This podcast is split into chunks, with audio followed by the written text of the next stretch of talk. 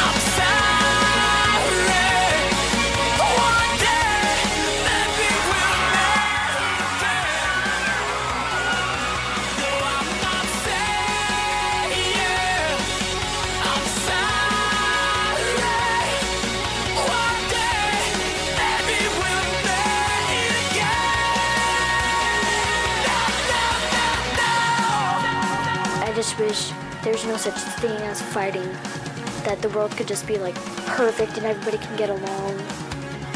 But obviously that can't happen. time when truth ran free? The birth of a song, the death of a dream. Closer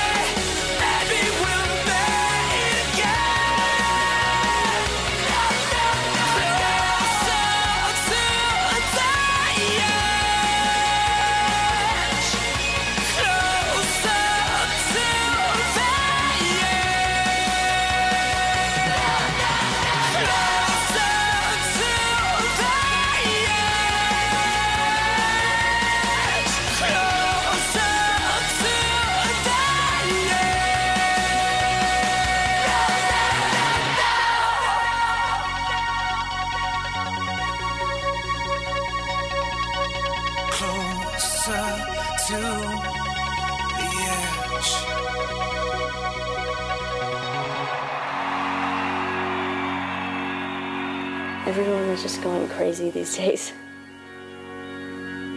It's like the end of the world. If you make a promise to yourself, you have to keep it no matter what. Some people believe in God, I believe in music. You know, some people pray, I turn up the radio. Music makes the world go round. And for me, if it wasn't around right now, I wouldn't be around right now. Music is everything to me. That's all I can say.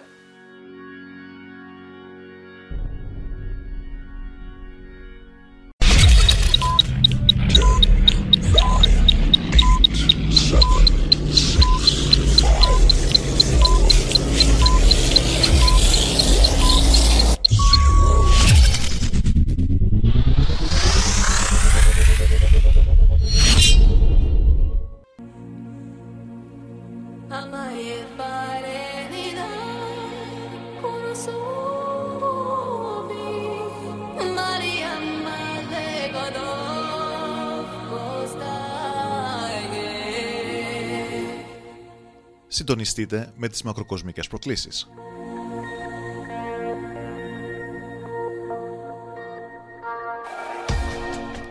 Μία ατμοσφαιρική εκπομπή που ανοίγει τους ορίζοντες στον αλλακτικό πεδίο. Που ενημερώνει, αφυπνίζει και προκαλεί τη συνειδητότητα.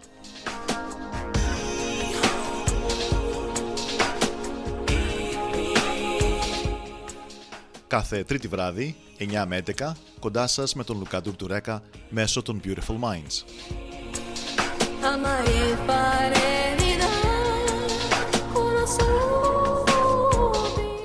Εκεί που η καθημερινή πραγματικότητα συναντά τη μακροκοσμική αλήθεια. Εκεί που ο νους χαλαρώνει, με εκλεκτούς καλεσμένους και με on-the-air πρακτικές εφαρμογές.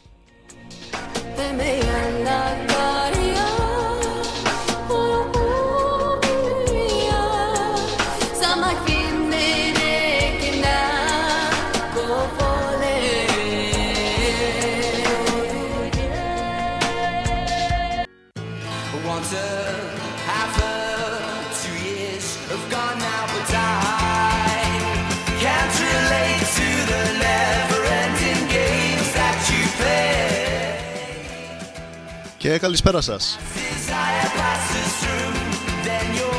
Σήμερα τρίτη βράδυ, 2 Τρίτου 2021.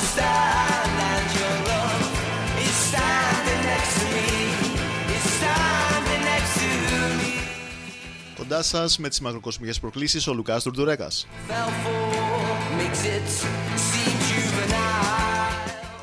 Έχουμε πάρα πολύ καιρό να τα πούμε και χαίρομαι που είμαι ξανά κοντά σας.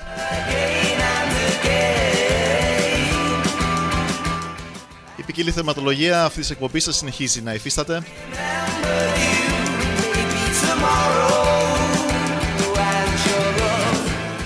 Μπορείτε να επικοινωνείτε μαζί μας ε, στην εκπομπή με το μέσο του Facebook στο, στη σελίδα της εκπομπής στις μακροκοσμικές προκλήσεις όπως επίσης ξανά στο Facebook στη σελίδα των Beautiful Minds. Η εκπομπή αυτή είναι ζωντανή και περιμένουμε τις ερωτήσεις σας Σήμερα κοντά μας έχουμε έναν εκλεκτό καλεσμένο.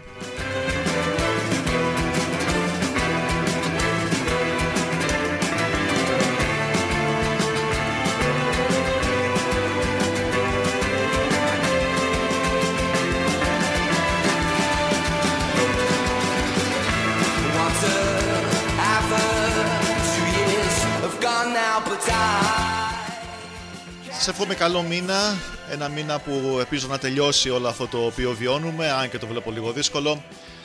Ε, εδώ στο διστοπικό 2021 έχουμε να αναλύσουμε σήμερα ένα θέμα το οποίο είναι και επίκαιρο, ένα θέμα το οποίο ταλανίζει την ανθρωπότητα από αρχαιότητα των χρόνων και μιλάμε για το σεξουαλικό δυναμικό, για τις ανθρώπινες σεξουαλικές σχέσεις. Κοντά μας για να κάνουμε αυτή τη συζήτηση σήμερα το βράδυ είναι ο κύριος Στέργιος Νί. Στέργιε, καλησπέρα. Τι κάνεις, πώς είσαι; Καλησπέρα Λουκά, καλησπέρα φίλοι μου ακροατές.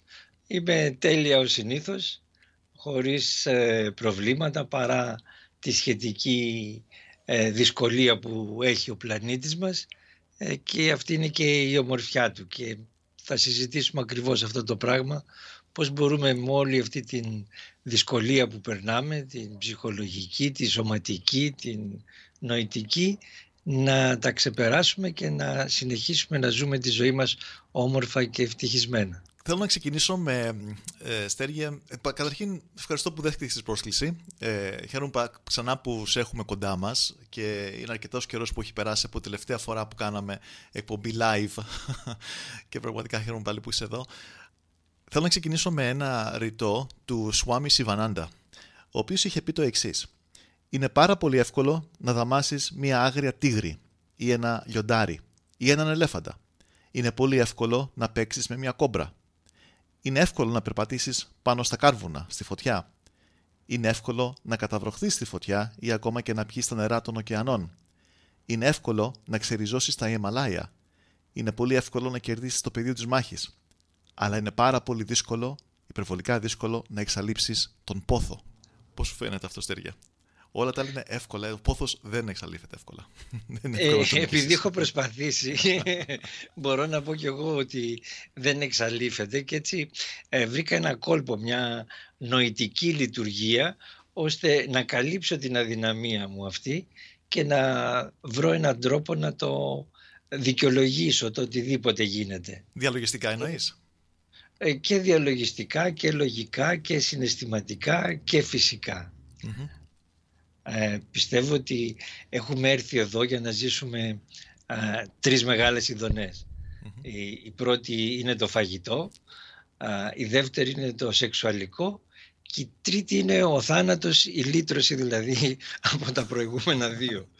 Επομένως, ε, σήμερα από ό,τι έχω καταλάβει ε, θέλεις να επικεντρωθούμε στο μεσαίο, το σεξουαλικό. Στο μεσαίο, όπως ακριβώς το είπες. ναι, ναι. Και να δούμε τι ακριβώς είναι αυτό το, η έννοια του πόθου και από πού προέρχεται. Να ξαναπώ σε αυτό το σημείο, στου αγαπητού ακροατέ και ακροατές της εκπομπής, ότι μπορείτε να επικοινωνείτε μαζί μας μέσω της σελίδας των Μαρκοκοσμικών και μέσω της σελίδας των Beautiful Minds στο Facebook. Οπότε, οποιασδήποτε ερωτήσεις μέσα από το ε, Messenger ε, μπορείτε να τις ε, κάνετε και να τις απαντήσουμε live όσο έχουμε κοντά μας στο στέριο. Οπότε, στέριες, είμαι όλος αυτιά. Πάμε να το πιάσουμε από πολύ αρχή, από, από, από, από την αρχή αρχή. Από ναι, ναι, πάμε να το πιάσουμε από την αρχή αρχή. Ε, ήθελα και εγώ να σε ευχαριστήσω που με κάλεσες έτσι, στη καινούρια μορφή έκφρασης του, των σκέψεών μας α, που δεν είναι podcast όπως ε, κάνω στις άλλες εκπομπές αλλά είναι stream και δεν είναι προ, είμαι πρωτάρι στα stream έτσι και μου αρέσει κάθε τι καινούριο είναι ενδιαφέρον. Και εγώ πρωτάρι μην νομίζεις. Ευχαριστώ. Δεύτερη φορά στριμάρω ευχαριστώ γι' αυτό. Να σε καλά. Λοιπόν ε, πρέπει να πάμε από πολύ πολύ αρχή ε, και για να πάμε στην πολύ αρχή πρέπει να δούμε ε, πού είμαστε. Για μένα αυτό που ζούμε και είμαστε δεν είναι τίποτα άλλο από ένα virtual κόσμο στον οποίο ζούμε ε, και έχουμε φορέσει μια virtual στολή από αυτές που κυκλοφορούν στη, στην Ιαπωνία και ζούμε όλες αυτές τις εμπειρίες είτε τη, του συναισθήματος είτε του σώματος είτε της σκέψης μας και όλα αυτά τα έχουμε ήδη προγραμματίσει, δηλαδή έχουμε προγραμματίσει την εμπειρία που θα ζήσουμε και επομένως τη ζούμε.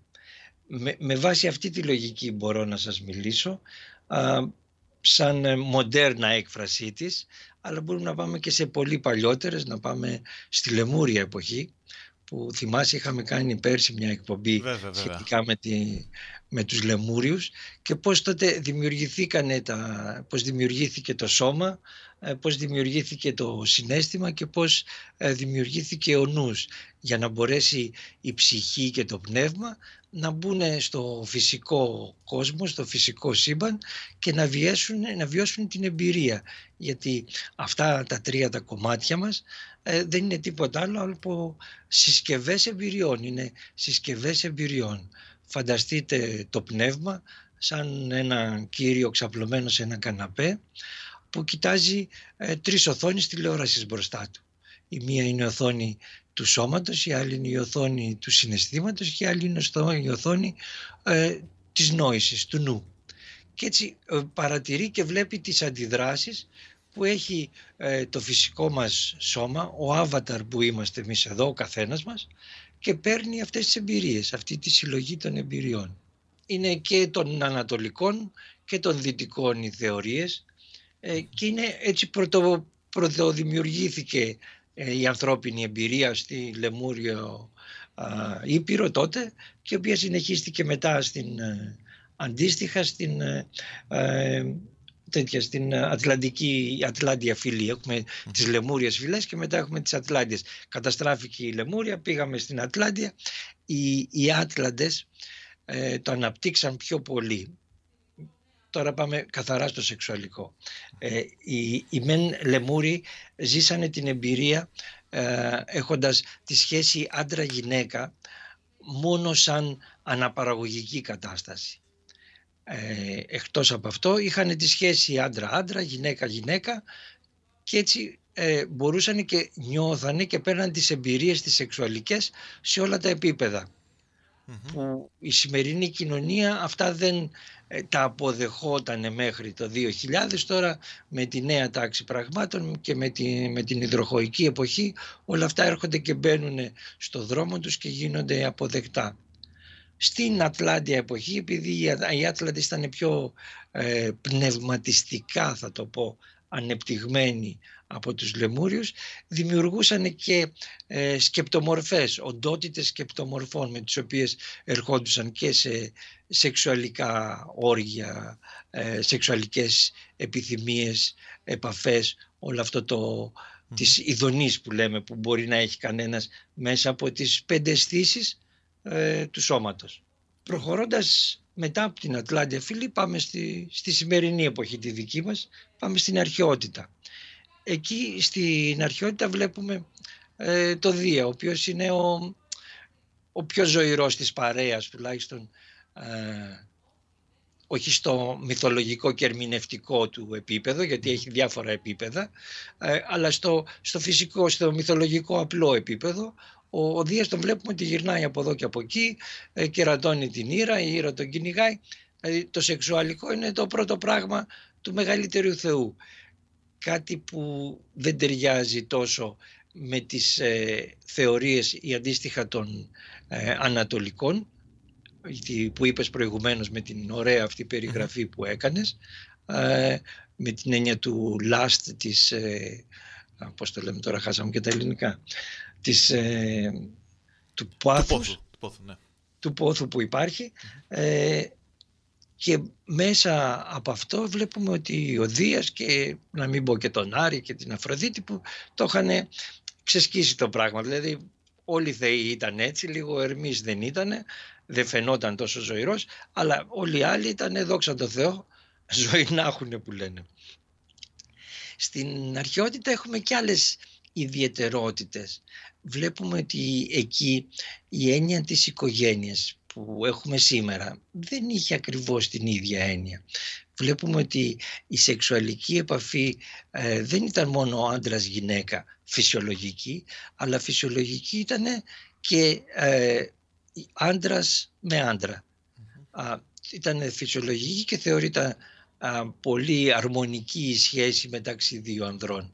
Τώρα υπήρχε και η σχέση πάλι φυσιολογική και αυτή γυναίκας με γυναίκα. Και γνωστό είναι η Σαπφό με τα ποίηματά της ή το νησί της Μυτιλίνης ε, που έχει γίνει και παγκόσμια λέξη. Ε, ο, το, όνομα, το, το επίσημο όνομα του νησιού της Μυτιλίνης είναι διεθνής αναγνώριση του, της σχέσης μεταξύ γυναίκας με γυναίκα. Και για να γίνομαι πιο ακριβής και να μην φαίνεται ότι είναι γενικά. Αν διαβάσετε το συμπόσιο του Σοκράτη, με το Σοκράτη του πλατωνα ε, θα δείτε ότι εκεί μιλάνε όλοι οι φιλόσοφοι που ήταν καλεσμένοι και μπαίνει και σε μία φάση και ο Αλκιβιάδης. Ο Αλκιβιάδης ήταν ε, εκείνη την εποχή ο Ζαμπρεμιέ της, της Αθήνας, ήταν το πιο ωραίο τεκνό ας το πούμε έτσι. Ε, τι να σας πω, αντίστοιχο σημερινό δεν ξέρω να σας πω, δεν τα παρακολουθώ. Ας το πούμε η βουγιουκλάκη της εποχής της δικής μου, γιατί τους καινούριους τους σημερινούς δεν ξέρω ποιοι είναι. Και περιέγραψε ε, ότι κάθισε ένα βράδυ με τον Σοκράτη, κοιμηθήκανε μαζί και παρόλα τα σκέρτσα που του έκανε, ο Σοκράτης ήταν ψυχρός απέναντί του. Οπότε ε, καταλαβαίνετε ότι ε, πιο πλατωνική απόδειξη δεν μπορώ να σας δώσω για να φανούν ότι αυτά που λέω δεν είναι αποκοίηματα δικής μου φαντασίας. Έχουμε λοιπόν την σεξουαλική σχέση και στην αρχαιότητα να υπάρχει με βάση το ότι άντρας άντρας είναι φυσιολογικό, η γυναίκα άντρας είναι για την αναπαραγωγή. Οι γυναίκες εκείνη την εποχή, εάν δεν ήταν μορφωμένες και αν δεν είχαν υψηλό πνευματικό επίπεδο όπως ήταν η ασπασία του Περικλή Φερρυπίν ή οι άλλες εταίρες που υπάρχουν στην ιστορία και τις ξέρουμε δεν υπολογιζόντουσαν σαν τίποτα άλλο αλλά σαν ε, θα το λέγαμε παραγωγή παιδιών ή 3D printer στην σημερινή εποχή ε, ανθρώπων. Επίσης θα ήθελα να πω, μια και μιλάμε για τις σεξουαλικές δραστηριότητες των αρχαίων, ότι έχουμε μαρτυρίες ε, μυθολογικές θα έλεγα, δεν έχουμε, από τις περιγράφουν στα βιβλία των αρχαίων, για σχέσεις ε, ανθρώπων της εποχής οι οποίοι αλλάζανε φύlo για να μπορέσουν να ζήσουν την εμπειρία του γυναικείου οργασμού. Έχουμε παράδειγμα τον Μάντι τον Τηρεσία. Ο Μάντης ο Τηρεσίας ήταν ένας μάντης ο οποίος παρακάλεσε εκείνη την εποχή τους θεούς και του κάνανε την μετάλλαξη. Και έζησε ένα χρονικό διάστημα σαν γυναίκα και έζησε την εμπειρία του οργασμού. Όταν λοιπόν ξαναέγινε, τον ξανακάνανε οι θεοί άντρα, αυτός φώναζε και έλεγε πω πω τι ωραία που περνάνε οι γυναίκες και πόσο δυστυχισμένοι είμαστε εμείς οι άντρες που δεν μπορούμε να ζήσουμε την εμπειρία του οργασμού αλλά ζούμε την εμπειρία την αντρική η οποία δεν είναι τόσο, είναι υποδιέστερη. Είναι πρικισμένες οι γυναίκες σε αυτό το θέμα. Και γι' αυτό το λόγο η γύρα τον τύφλωσε. Γι' αυτό και λέγεται ο τυφλός μάγος, ε, μάντης, Τερεσίας. Θα τον βρείτε και στον Όμηρο που κατέβηκε ο Οδυσσέας να τον ρωτήσει. Πολύ σωστά. Ε, άλλη μια αναφορά τέτοιου αλλαγής φίλου στους αρχαίους με βάση τους θεούς, έτσι, η αλλαγή φίλου γινόταν με θεϊκή επέμβαση, ήταν του Ηρακλή, ο οποίος και αυτός έζησε ένα διάστημα σαν γυναίκα για να πάρει την εμπειρία. Και όταν ξαναήρθε πάλι στην ανδρική του μορφή, είπε ότι όντως η γυναική εμπειρία είναι πολύ καλύτερη από την ανδρική.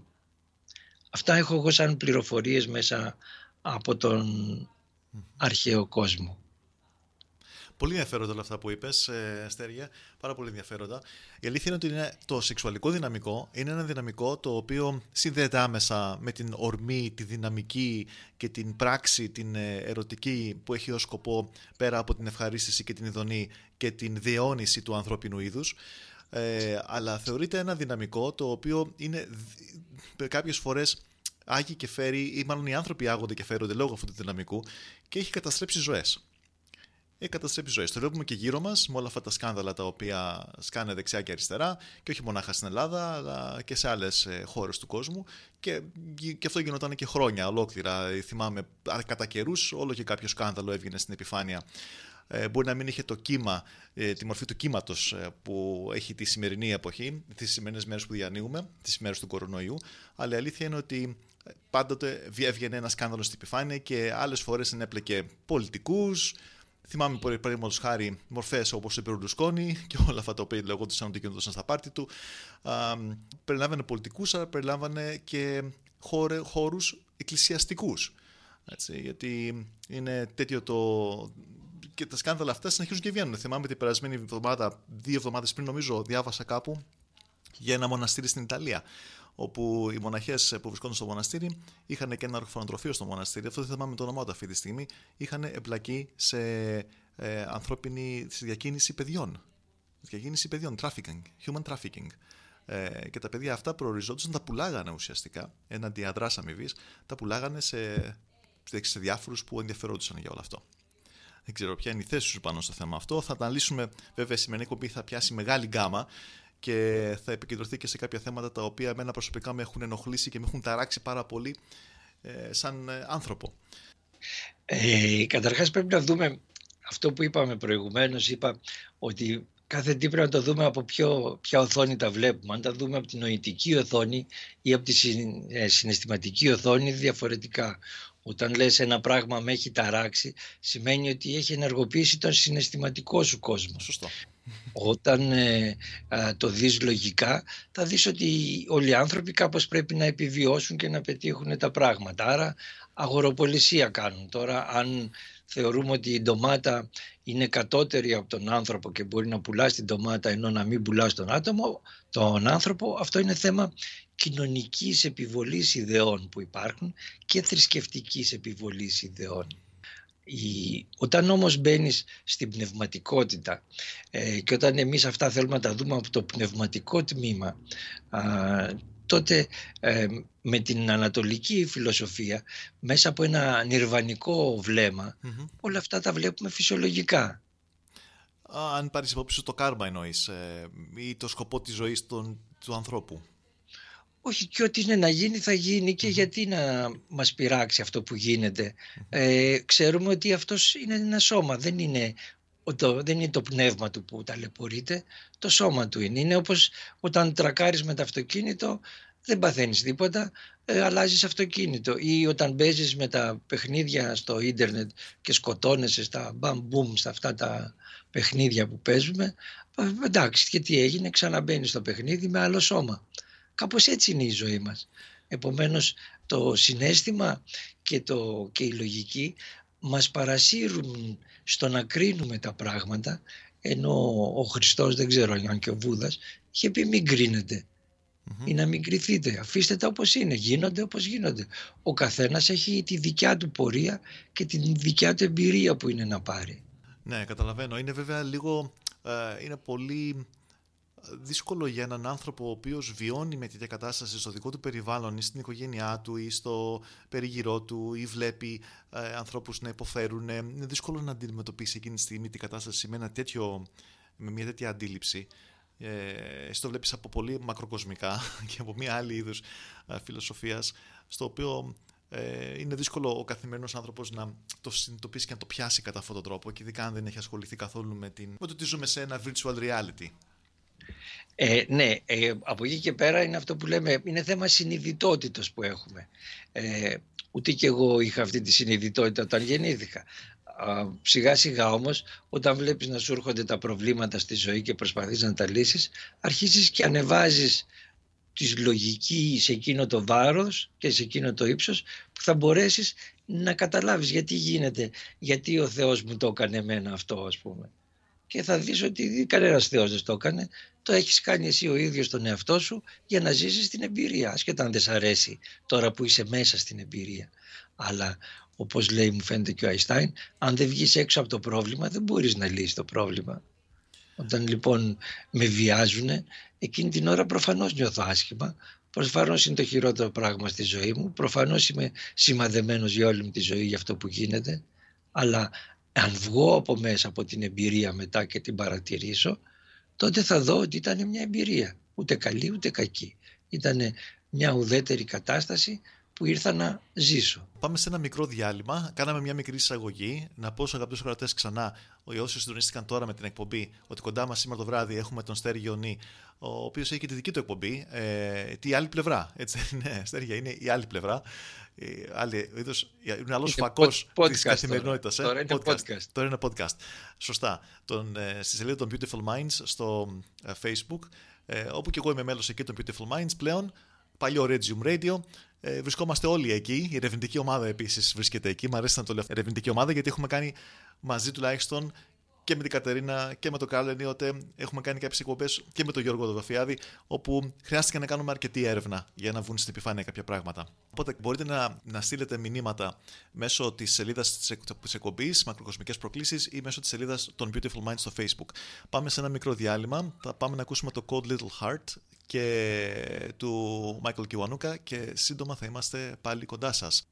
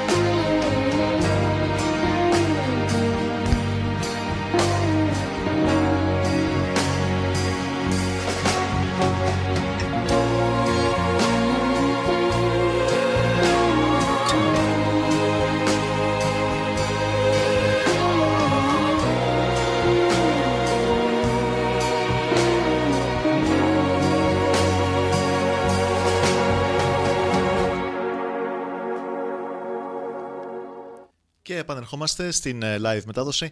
Ε, να πω σε αυτό το σημείο ξανά στους φίλους εκπομπής ότι μπορείτε να επικοινωνήσετε και να κάνετε τις ερωτήσεις σας, τις οποίες αναμένω, αναμένω, στη σελίδα της εκπομπής Μακροκοσμικές Προκλήσεις ή στο, στη σελίδα των Beautiful Minds πάλι στο, στο Facebook. Μέσω Messenger, μέσω Facebook μπορείτε να ε, κάνετε τις ερωτήσεις σας εκεί. Έχω να πούμε συντακτικά πράγματα στη συνέχεια και θα πιάσουμε και πράγματα τα οποία αγγίζουν και κάποια άλλα σκάνδαλα ε, και κάποιες πρακτικές για τις οποίες το να μιλήσει κα, κα, κανείς είναι φρικιαστικό, πόσο μάλλον να σκεφτεί ότι υπάρχουν άνθρωποι οι οποίοι μπορεί να μπαίνουν σε αυτή τη δικασία και να κάνουν τέτοια φρικαλαία πράγματα. Σέργε, μιλάγαμε, έκανες μια εισαγωγή από αρχαιοτά των χρόνων, πριν ακόμα από την καταγραφή της σύγχρονης ιστορίας, έπιασες τα πράγματα από πολύ αρχή. Ε, και να πω σε αυτό το σημείο ότι το δυναμικό αυτό το οποίο ονομάζεται σεξουαλικό δυναμικό είναι πάρα πολύ έντονο και πώς να μην είναι. Από τη στιγμή που ε, μέσα από εκεί ε, δημιουργείται ζωή. Και ένας από τους λόγους που υπάρχει ε, και είναι τόσο έντονο είναι για, την, για να υπάρξει και η διαιώνιση του είδους. Σύμφωνα όμως με τα οιστέ και με τη ταντρική παράδοση, μπορούμε να πούμε ότι αυτό το δυναμικό βρίσκεται στην ουσία της ζωής για πολλούς λόγους. Ένας από τους λόγους είναι ότι ε, είναι μια κινητήριος δύναμη του ανθρώπινου οργανισμού, η οποία κινητήριος δύναμη όταν δεν διαχέεται με σπατάλη της ενέργειας συγκεκριμένης, τότε αυτή η ενέργεια όταν μετασχηματιστεί και μετουσιωθεί γυρνάει προς τα μέσα και θρέφει την ύπαρξη του ανθρώπου. Και όταν μιλάμε ότι θρέφει την ύπαρξη του ανθρώπου, τη θρέφει από σωματικής άποψης, τη θρέφει ενεργειακά, που σημαίνει ότι δεν κουράζεται ο άντρας ή η γυναίκα μετά την πράξη αυτή. Έτσι, σύμφωνα με τατρικούς και ταοιστές μπορείς να έχεις απόλυτο ευχαρίστηση της ερωτικής επαφής, απόλυτη ευχαρίστηση μέσω των ειδονών και των οργασμών που μπορεί να βιώσεις, αλλά χωρίς την απώλεια ενέργειας, χωρίς επίσης την απώλεια όζας. Κάτι που είναι πάρα πολύ σημαντικό και κάτι το οποίο για το σύγχρονο άνθρωπο πιστεύω ότι είναι ε, σημαντικό να μπορεί να ακολουθήσει τέτοιες πρακτικές.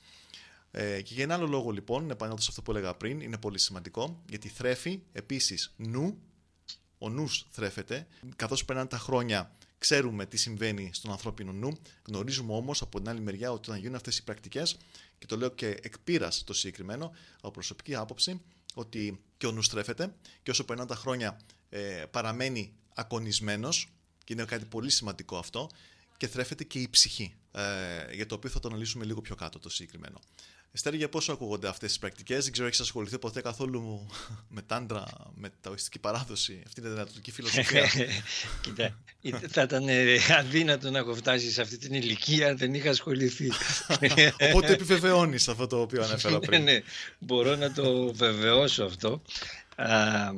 Και να πω ότι εκτός από το τράντρα που είναι το ανατολικό Έχουμε και δυτικά αντίστοιχα mm-hmm. τέτοιες ομάδες διδασκαλίας το πώς ε, θα χρησιμοποιήσεις και θα κρατήσεις την ενέργεια αυτή μέσα που θα την πούμε ότι η πράνα που κατεβαίνει όταν αναπνέουμε και έρχεται ένα μέρος της πράνα και κάνει, πάει στην, κάτω στην ρίζα, στην ουρίτσα του σπονδυλικής στήλης, μαζεύεται σιγά σιγά και δημιουργείται η κουνταλίνη λεγόμενη, η μια σκόνη, την οποία αν αυτή σκόνη ο, όποιος θέλει μπορεί να αρχίσει σιγά σιγά να την ενεργοποιεί με νοητικές εντολές, εγώ τουλάχιστον το έχω δοκιμάσει με νοητικές εντολές, ε, υπάρχουν και ασκήσεις γιόγκα που δεν τις έχω κάνει και σιγά σιγά ανεβαίνει αυτή η κουνταλίνη, αρχίζει η ενεργοποιεί, ανεβαίνει, περνάει από τα τσάκρας προς τα πάνω και υποτίθεται ότι φτάνει στο, ε, στο κεφάλι, στο έβδομο τσάκρα και σου καθαρίζει όλο τον οργανισμό,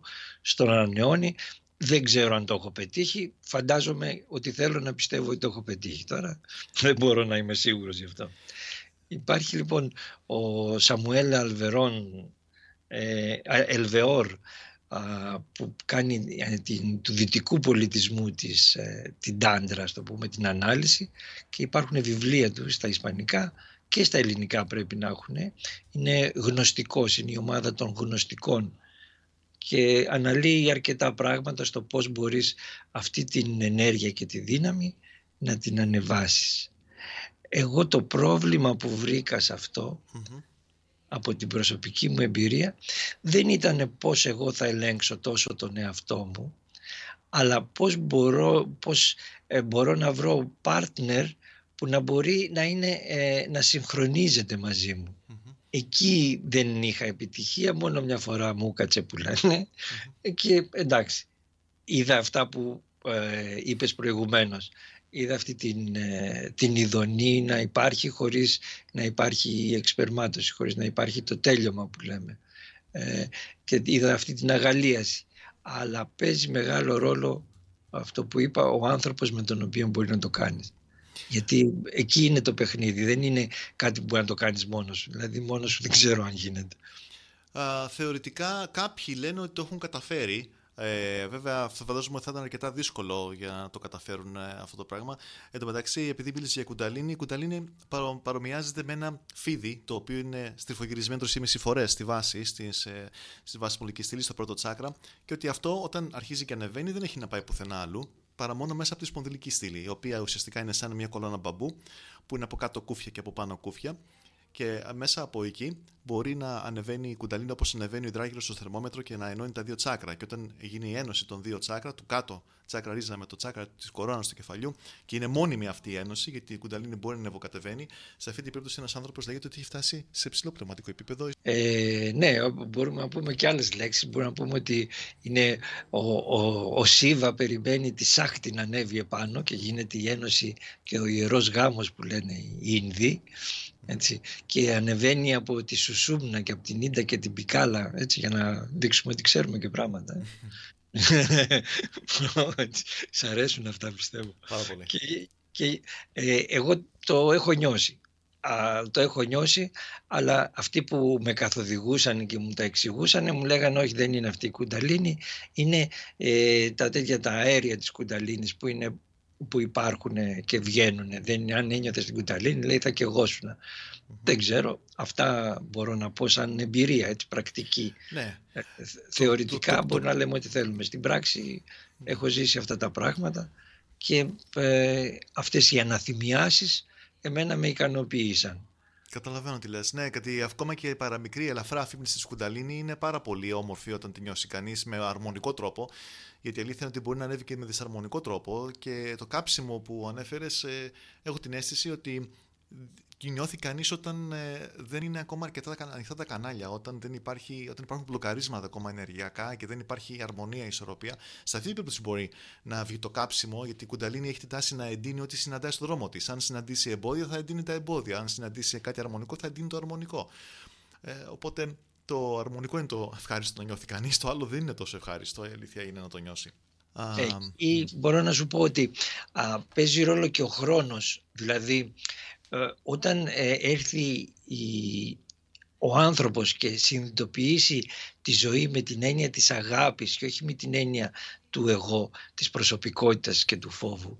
Ε, τότε έρχεται και εναρμονίζεται η κουνταλίνη και ανεβαίνει χωρίς πόνους και ταλαιπωρίες. Γιατί έχω φίλους μου που ανεβάσαν όντως κουνταλίνη, αλλά τη βγάλανε μες στην πανιέρα, μες στο νερό για να, για να... φύγει το κάψιμο που Γιατί νιώθανε. ναι, αυτό σημαίνει ότι είχαν μπλοκαρίσματα. Είχαν κανάλια που ήταν κλειστά. Ναι. αυτό, αυτό σου λέω. λοιπόν, δεν είναι. Θέλει να έχεις ετοιμάσει το, το σώμα. Δεν, αν δεν έχει τη δόνηση, τη δομή. το σώμα και γιατί. Την, την πραξιακή δομή. Δεν είναι έτοιμη. Και εκεί μια ψηλοδιαφορά που έχω με τις ανατολικές ε, θρησκείες είναι ότι εγώ πιστεύω ότι την κουνταλίνη πρέπει να την φτάσεις μέχρι το τέταρτο άκρα μέχρι την καρδιά. Αν φτάσεις στην καρδιά και αναπτύξεις την καρδιά, ε, πλέον όλα τα άλλα είναι ε, τελειωμένα, γιατί για μένα η έξοδος είναι η τέταρτο τσάκρα και όχι το εβδομο που λένε οι Ανατολικοί. Είναι δικιά μου θεωρία, α, χριστιανική θα έλεγα, είναι του Χριστού η θεωρία, ο οποίος αναπτύσσει την καρδιά και όχι το πνευματικό κόσμο των, των αστρικών πεδίων. Οπότε αυτό που μας δίνεται από εκείνη την φιλοσοφία είναι ένα είδος ε, να μπορεί κανείς να χειριστεί την ενέργεια αυτή.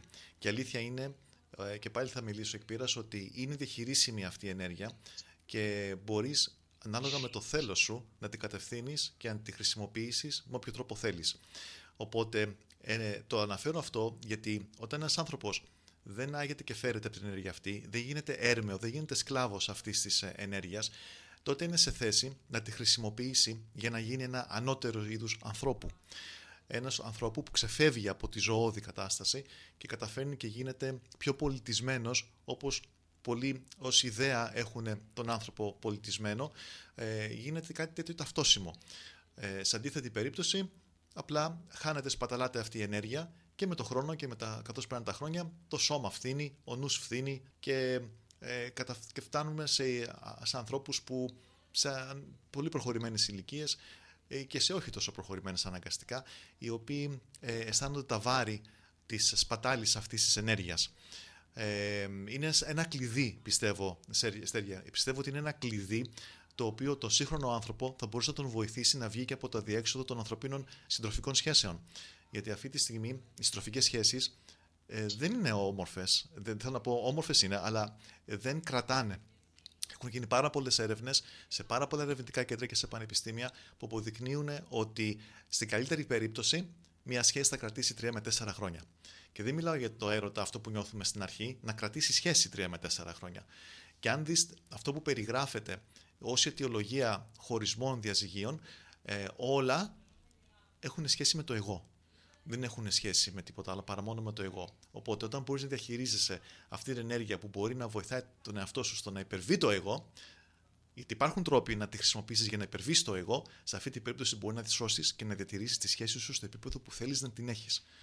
Αυτό είναι πολύ σωστό και θα ήθελα να το διευρύνω με την έννοια του ότι είναι αστείο σήμερα κάποιος να θέλει να έχει μια σωστή σχέση με έναν άλλον άνθρωπο όταν δεν έχει καταφέρει να έχει σχέση με τον ίδιο τον εαυτό. Ε, το 99 ή το 102% των ανθρώπων ε, δεν έχουμε καλή σχέση με τον εαυτό μας. Και ό,τι προβλήματα έχουμε, επειδή είμαστε και ψεύτες και κοροϊδεύουμε τον εαυτό μας, τα φορτώνουμε στους άλλους. Εάν λοιπόν δεν έχουμε τα δύο ανθρωπάκια μέσα μας εναρμονίσει, όταν είμαστε με έναν άλλον άνθρωπο έχουμε τέσσερα ανθρωπάκια να εναρμονίσουμε. Οπότε τα προβλήματα είναι στο τετράγωνο. Άρα δεν μπορεί μια σχέση να γίνει και να υπάρξει και αν υπάρξει και παραμείνει θα είναι σχέση κοροϊδίας προς τον εαυτό μας. Είτε του ενός είτε του άλλου. Είτε και των δύο στην πραγματικότητα.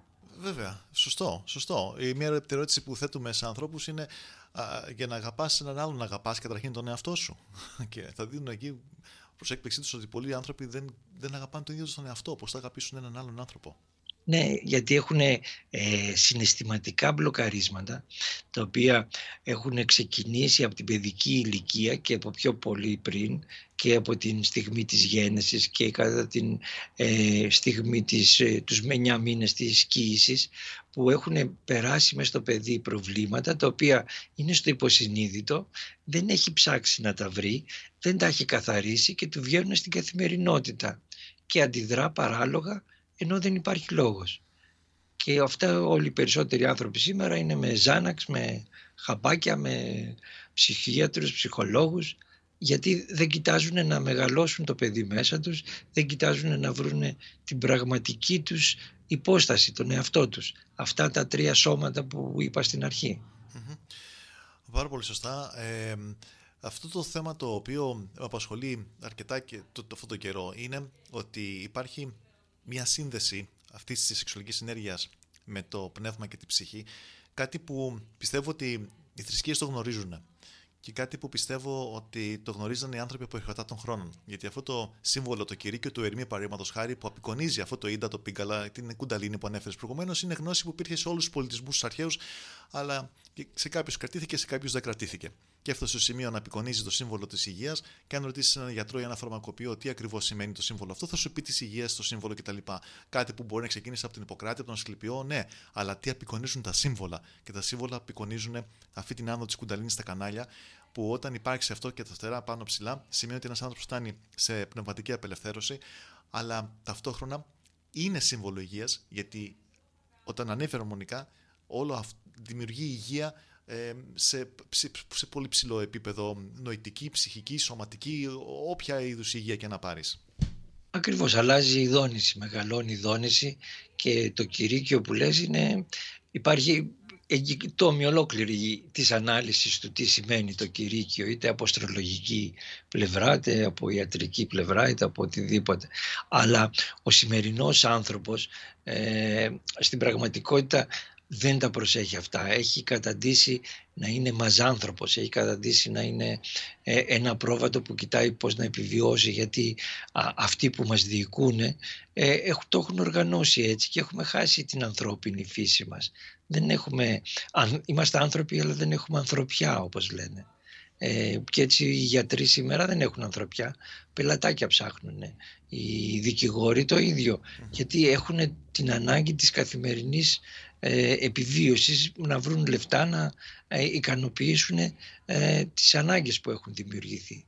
Εδώ θα πω ένα κλειδί το οποίο δίνεται ε, σε σχέση με την πνευματική εξέλιξη ενός ανθρώπου. Ποιο είναι το κλειδί, ότι όταν ενδιαφέρεσαι για τον άνθρωπο και θες να βοηθήσεις τον άνθρωπο, τα χρήματα και η δόξα έρχονται μόνα τους. Αν κυνηγάς το ανάποδο, γίνεσαι απάνθρωπος. Ακριβώς.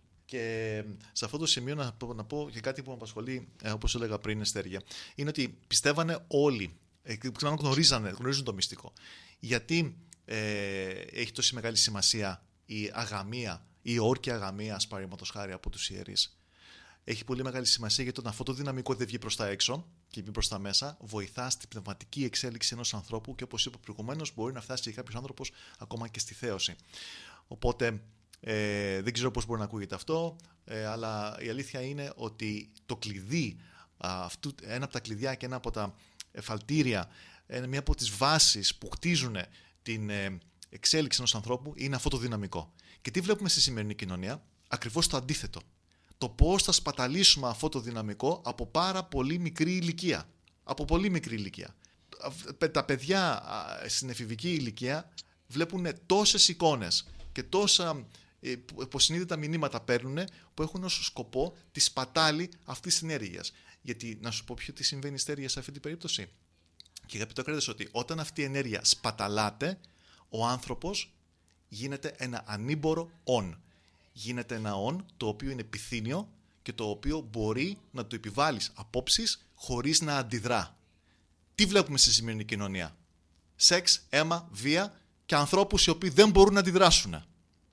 Ισχύει ή δεν ισχύει αυτό το πράγμα; Ε, Ποιος θα μπορούσε της γενιάς της δικιάς μου να φανταστεί ότι θα έβγαινε μια κυβέρνηση να πει καθίστε σπίτι σας και θα καθόντουσαν σπίτι τους. Τα είχαν βγει να, τους κρεμάσουν. Ναι, κάπου είδα στο, ε, κάπου, κάπου είδα στο YouTube κάποιους ηλικιωμένους πάνω από 80 χρονών οι οποίοι καλούσαν με ντουντούκα τον κόσμο να αντιδράσει. Και έλεγε ένας παππούς, θυμάμαι, κοιμόσαστε. Καλά, τι κάνετε, κοιμόσαστε; Εδώ έχουμε κατοχή και κάθεστε και κοιμόσαστε. Και απλά επαραστικοί περνάγανε και οι περισσότεροι νέοι βασικά δεν του δίνανε καμία σημασία. Και όμως αυτό είναι το επίπεδο αυτή τη στιγμή. Αυτό είναι το επίπεδο. Και αλήθεια είναι το βλέπεις ότι δεν βλέπεις αντίδραση. Το πυθύνιο λοιπόν, το υπάκουο, τους ανθρώπους οι οποίοι είναι κενοί, οι οποίοι έχουν χίλια δύο προβλήματα τα οποία προσπαθούν να αντιμετωπίσουν, τα οποία θα μπορούσαν να λυθούν κάνοντας τις πρακτικές αυτές που ανέφερα προηγουμένως και δεν θα είχαν ανάγκη ε, από όλα αυτά που ανέφερα προηγουμένως, σε αυτή την περίπτωση ε, γίνεται το αντίθετο. Προάγεται αυτό. Και αυτό που με ενοχλεί επίσης πάρα πολύ είναι ότι προάγεται μέσα από αποσυνδέτα μηνύματα. Δηλαδή, βλέπει κανείς εικόνες της Disney, βλέπει καρτούν. Και αν απομονώσεις κάποια καρέ, θα πεις πώς πέρασε αυτή η εικόνα από μέσα και ποιος την άφησε να περάσει αυτή την εικόνα. Και αν υποθέσουμε ότι το ήξερε ο υπεύθυνος ή οποιοδήποτε άλλος, όταν αυτά τα είδανε ή βγήκαν στην επιφάνεια, γιατί δεν έγινε κάτι για να αλλάξουν αυτές οι εικόνες; Να σου θυμίσω ότι είχαμε κάνει μια εκπομπή για τους θεούς, για τους δρακόντιους, για το ποιο διοικεί τον πλανήτη, ποια είναι η νέα τάξη πραγμάτων και όλα αυτά. Ε, είναι προφανώς αυτοί που θέλουν να έχουν και να ελέγξουν το η δυναμικό του πλανήτη μας, ε, οργανώνουν τα πράγματα έτσι ώστε να μπορούν οι λίγοι να εκμεταλλευτούν τους πολλούς. Αυτό γίνεται. Οπότε μην απορούμε όταν το 1% του πληθυσμού έχει τον πλούτο όλων. Έτσι, γιατί εκεί φτάνει. Το 1% του πληθυσμού, του πληθυσμού να έχει το πλούτο. Και όλοι οι υπόλοιποι να είναι απλά τα υπάκουα πυθύνια όργανα τα οποία δεν κάνουν τίποτα παραπάνω από να ακούν και να επακούν επιταγές. Και να άγονται και να φέρονται γιατί δεν έχουν την ικανότητα της διάκρισης. Αυτό το δυναμικό, εκτός από το ότι ξυπνάει το πνεύμα και το νου, βοηθάει και την ικανότητα της διάκρισης. Να μπορείς να καταλάβεις αν ο πολιτικός σου λέει ψέματα ή όχι. Και αυτός που συγκυβερνάει τι, τι ρόλο παίζει και τι άνθρωπος είναι. Έχει πολύ μεγάλη σημασία αυτό το δυναμικό. Συν το γεγονός ότι για ποιο λόγο απεικονίζονται στις ε, μεσονικές ζωγραφικούς πίνακες αν έχετε δει ότι φεύγει ο Θεός έρωτας από το κρεβάτι μιας γυναίκας που είναι γυμνή στο κρεβάτι, φεύγει ο Θεός έρωτας αλλά η γυναίκα απεικονίζεται να κοιμάται. Η λύθη της ψυχής έχει πολύ μεγάλη σημασία και η σπατάλη αυτού του δυναμικού οδηγεί στη λύθη της ψυχής. Αυτό λοιπόν που γίνεται με την μετασχηματισμό, μετουσίωση και τη συγκράτηση αυτής της ενέργειας ουσιαστικά είναι μια επανάσταση. Αν θέλουμε να δούμε επανάσταση στην κοινωνία μας, αν θέλουμε να δούμε τα πράγματα να αλλάζουν γύρω μας και να γινόμαστε πιο πολιτισμένοι, δεν πρέπει να περιμένουμε κάτι εξωγενές να έρθει. Ξέρεις γιατί στερεί, γιατί το λέω αυτό. Γιατί πολλοί κόσμοι απλά περιμένει να έρθει η εποχή του υδροχώου και ξαφνικά όλα ως διαμαγείας θα αλλάξουν και θα γίνουμε ανώτεροι άνθρωποι. Πρέπει να δουλέψουμε με τον εαυτό μας, ακόμα και στην εποχή του υδροχώου να είμαστε. Ε, μόνο ο εαυτός μας υπάρχει. Όλα τα άλλα είναι εξωτερικές καταστάσεις. Γιατί οτιδήποτε βλέπουμε, οτιδήποτε ακούμε είναι δημιουργήματα του νου μας. Ο νους μας ελέγχεται από το υποσυνείδητο. Άρα αυτό που δημιουργούμε έξω μας είναι εικονικό και δεν το λέω εγώ, το λέω η κβαντική Είναι μια πραγματικότητα που βγάζει ο νους. Αυτή την πραγματικότητα λοιπόν αν το μέσα μας είναι ανακατεμένο θα είναι ανακατεμένη και αν το μέσα μας είναι αρμονικό θα είναι αρμονική. Γι' αυτό λοιπόν ό,τι ζωή θέλουμε να ζήσουμε εξαρτάται ακριβώς από εμάς όπως λες. Ναι. Δεν εξαρτάται από τους άλλους ακριβώς, ούτε από το, να έρθει κανένας να σε σώσει. Το λέω αυτό γιατί το βλέπω, το βλέπω σαν αρτήσεις και λέω Θεέ μου τι είναι αρτήσεις να θες που βλέπω; Ότι ήρθε η εποχή η τάδε ξέρω εγώ και σωθήκαμε και θα αλλάξει ξαφνικά η ανθρωπότητα και θα αλλάξει το ένα και θα αλλάξει το άλλο. Αυτό έχει τη τάση να δημιουργεί ανθρώπους που, που περιμένουν και βασίζονται σε εξωγενείς παράγοντες ενώ στην αλήθεια δημιουργεί τεμπέληδε. Τεμπέληδες ανθρώπους που δεν αδιαφορούν να δουλέψουν με τον εαυτό τους και να, και να προσπαθούν να εξελιχθούν οι ίδιοι. Αυτό δημιουργεί. Και για μένα αυτό εξυπηρετεί κάποια συμφέροντα. Εξυπηρετεί και αυτούς οι οποίοι έχουν δομήσει όλο το σύστημα έτσι, και δεν μιλάω για αυτούς που ανέφερες προηγουμένως, τους πιο αρχαίους, ε, αυτούς που έχουν δομήσει το κοινωνικό σύστημα έτσι, ή το πρωτοπαραγωγικό σύστημα κατά αυτόν τον τρόπο, που διαιωνίζεται η κατάσταση του σκλάβου συσσαγωγικά και του έξυπνου αυτού νου που αυτή τη στιγμή μέσα στο κορονοϊό και μέσα σε όλα αυτά που περνάμε, είμαι σίγουρος ότι υπάρχουν σε κάποιες αίθουσες κάποιοι άνθρωποι οι οποίοι απολαμβάνουν τον μπράντι τους με ένα πουρο και γελάνε εις βάρος όλων των κορόιδων που ουσιαστικά είναι στα πόδια τους και σέρνονται και ζητάνε ένα κομμάτι ψωμί ή ζητάνε ένα απλό μισθό για να μπορούν να επιβιώσουν. Δεν θα μπορούσα να τα πω σωστότερα και, και πιο συναισθηματικότερα από εσένα βέβαια. Είναι πολύ σωστά αυτά που λες. Αλλά ε, θα το σκληρύνω λίγο το παιχνίδι λέγοντας αυτά που λένε οι αρχαίοι ότι δεν είναι όλοι άνθρωποι. Υπάρχουν τα δίποδα, υπάρχουν τα αυτόνομα. Οπότε α, μην τρελαίνεσαι υπάρχουν, είναι, ε, ο άλλος έψαχνε με το φανάρι, να βρει άνθρωπο. Α, αλλά αν θέλουμε να αλλάξουμε κάτι, γιατί ζητάμε όλη την αλλαγή. Αν θέλουμε να αλλάξουμε κάτι, πρέπει πρώτα απ' όλα να ασχοληθούμε με τον εαυτό μας. Να ψάξουμε να μάθουμε τον εαυτό μας, να αλλάξουμε τον εαυτό μας και στη συνέχεια να αλλάξουμε την κοινωνία. Η αλήθεια είναι ότι αυτό το μυστικό κλειδί του σεξουαλικού δυναμικού το οποίο κρατιέται είναι πραγματικά ο λόγος για τη δημιουργία μιας πραγματικής επανάστασης η οποία δεν χρειάζεται να γίνει στους δρόμους δεν χρειάζεται να γίνει στα, στα, στα, στις πορείες και οπουδήποτε αλλού η οποία θα έρθει μέσα από την ενέργεια του δυναμικού που θα εκπέμπουν οι ίδιοι άνθρωποι. Και σιγά σιγά αυτό το ενεργειακό πεδίο το οποίο θα δημιουργηθεί θα δημιουργήσει τις αλλαγές που θέλουμε να βλέπουμε. Αλλά όταν προωθείται μια κατάσταση να είναι οι άνθρωποι τεμπέληδες, ε, ναι, σε αυτή την περίπτωση ποια αλλαγή θα έρθει; Τα διονύζονται τα ίδια και τα ίδια. Η αφύπνιση λοιπόν της ψυχής είναι το σημαντικότερο βήμα. Ε, Συν το γεγονός ότι χρειάζονται 25 ταντρικά ζευγάρια, άκου, άκου 25 ταντρικά ζευγάρια μόνο σε ένα πληθυσμό σαν της Αθήνας για να αλλάξει το ενεργειακό πεδίο της Αθήνας και να μπορεί να γίνει ένα πιο πολιτισμένο, ε, μια πιο πολιτισμένη πόλη. Μια πιο ανθρώπινη πόλη. Κοίτα, τώρα ε, δεν ξέρω τι μετά την τελικά ζευγάρια αλλά θυμάμαι πριν από καμιά 15-20 χρόνια που λέγαμε ότι το τόσο της εκατό του πληθυσμού μιας χώρας άμα καθίσει και κάνει διαλογισμό και τέτοια θα αλλάξει η κατάσταση. Αυτό έχει αποδειχθεί. Έχει αποδειχθεί. ναι. πήγαμε λοιπόν και κάναμε, είχαμε μαζευτεί τότε αρκετοί και κάναμε σε διάφορους χώρους στην Αθήνα διαλογισμό. Πιάσαμε το νούμερο που είχαν υπολογίσει αλλά δεν είδα να προκόψαμε. Ε, επίσης πριν από πέρσι ήταν που κάναμε τον Μάρτιο κάποια μέρα κάναμε όλος ο πλανήτης διαλογισμό αν θυμασαι και ανέβηκε η, η κλίμακα που μετράει τους Σούμαν, κραδασμούς του Σούμαν. και πήγε στο 75 από το 13 που ήταν εκείνη την ημέρα. Δηλαδή τα ανεβήκαν που κάναμε διαλογισμό ανεβήκαν. Αλλά από εκεί και πέρα μετά τύχες Γιάννη μου τύχα πάντα Έχουν γίνει πειράματα με θεωρητικούς φυσικούς. Ένας από αυτούς που μου έρχεται στο μυαλό είναι ο Τζον Χάγκελιν, ο οποίος είναι υπέρμαχος του υπερβατικού διαλογισμού και ο οποίος έχει συνεργαστεί και με αστυνομία αλλά και με άλλους δημόσιους φορείς και έχουν κάνει διαλογισμούς μεγάλων ομάδων στην Αμερική, σε εμπόλεμες περιπτώσεις, σε εμπόλεμες χώρες στη Μέση Ανατολή, παραδείγματος χάρη, και για ένα διάστημα η εγκληματικότητα έπεσε στην Αμερική για κάποιες μέρες, οι εχθροπαξίε σταματήσανε στην Μέση Ανατολή και είδανε το τι αποτέλεσμα μπορεί να έχει ένας διαλογισμός σε μαζικό επίπεδο. Είχαν βγάλει και ένα ποσοστό το οποίο δεν το θυμάμαι αυτή τη στιγμή πόσο ποσοστό του παγκόσμιου πληθυσμού πρέπει να διαλογιστεί για να σταματήσουν κάποια πράγματα να υπάρχουν. Ναι, ναι, το, το θυμάμαι και έχω διαβάσει τη μελέτη. Αυτό όμως ε, που πιστεύω, δεν το έχω δει, είναι ότι όταν η μια ομάδα κάνει αυτό το πράγμα, έρχεται μια άλλη ομάδα και βρίσκει το, το χαπάκι και κάνει το άλλο. Το άλλο, λες, ε. Μπορεί να συνεχιστεί. Και βλέπω το. Είναι σαν χρηματιστήριο. Μια ανεβαίνει το ένα και μια κατεβαίνει. Κάπως έτσι πάνε. Ε, πιστεύω ότι είναι σε όλο η, η σωτηρία της ψυχής που λένε. Δεν είναι τόσο ομαδική γιατί είναι κάτι που το προσπαθώ και όλο εδώ είμαι, δεν έχω φύγει ακόμη. Και κάτι άλλο το οποίο μου έχει κάνει φοβερή εντύπωση, το κλειδί το ίδιο το δίνει ο Ιησούς. Οπότε το ότι έχουμε ψυχή και είμαστε όλοι σε αυτό το επίπεδο δεν σημαίνει ότι έχουμε ενεργοποιημένη την ψυχή μας. Τώρα ξύπνησε στο χριστιανό μέσα μου. Ναι. Οπότε θα σου πω. Και εγώ χριστιανός είμαι. για να μην μπερδεύομαι. θα σου πω ότι ε, ο Χριστός το έχει πει σε πολλά πράγματα και πιο χαρακτηριστική είναι η, η παραβολή του, ε, του σπορέα. Α, του σπορέα, τι γνωρίζω, ναι.